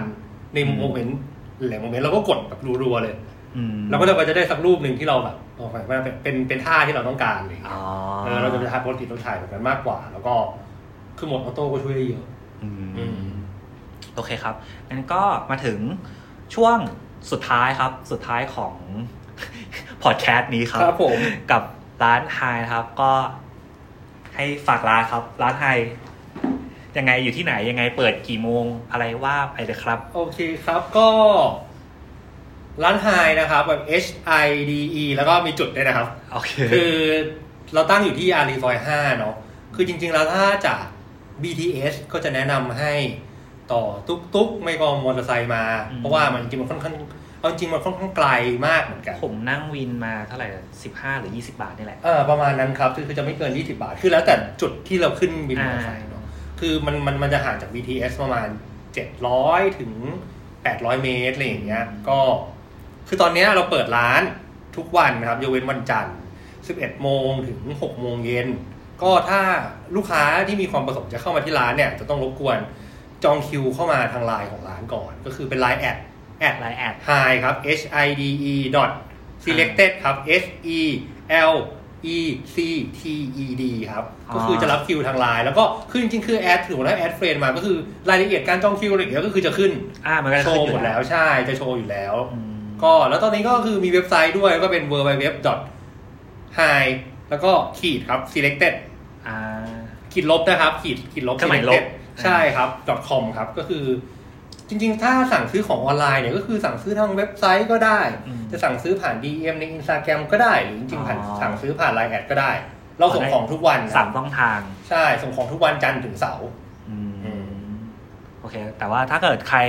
ตามเข้ามาแนะนำให้ไปไล่ดูสตอรี่ของทางร้านนะฮะ คือแบบเพลินมาก มาเป็นตะเข็บทุกวันเลย เออ ผมเรียกมันเป็นตะเข็บมันหลายจุด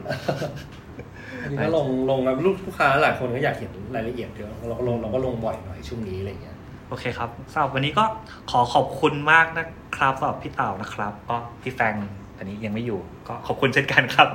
ครับ ครับสวัสดีครับ ขอบคุณมากครับ ได้ขอบคุณมากครับ สวัสดีครับ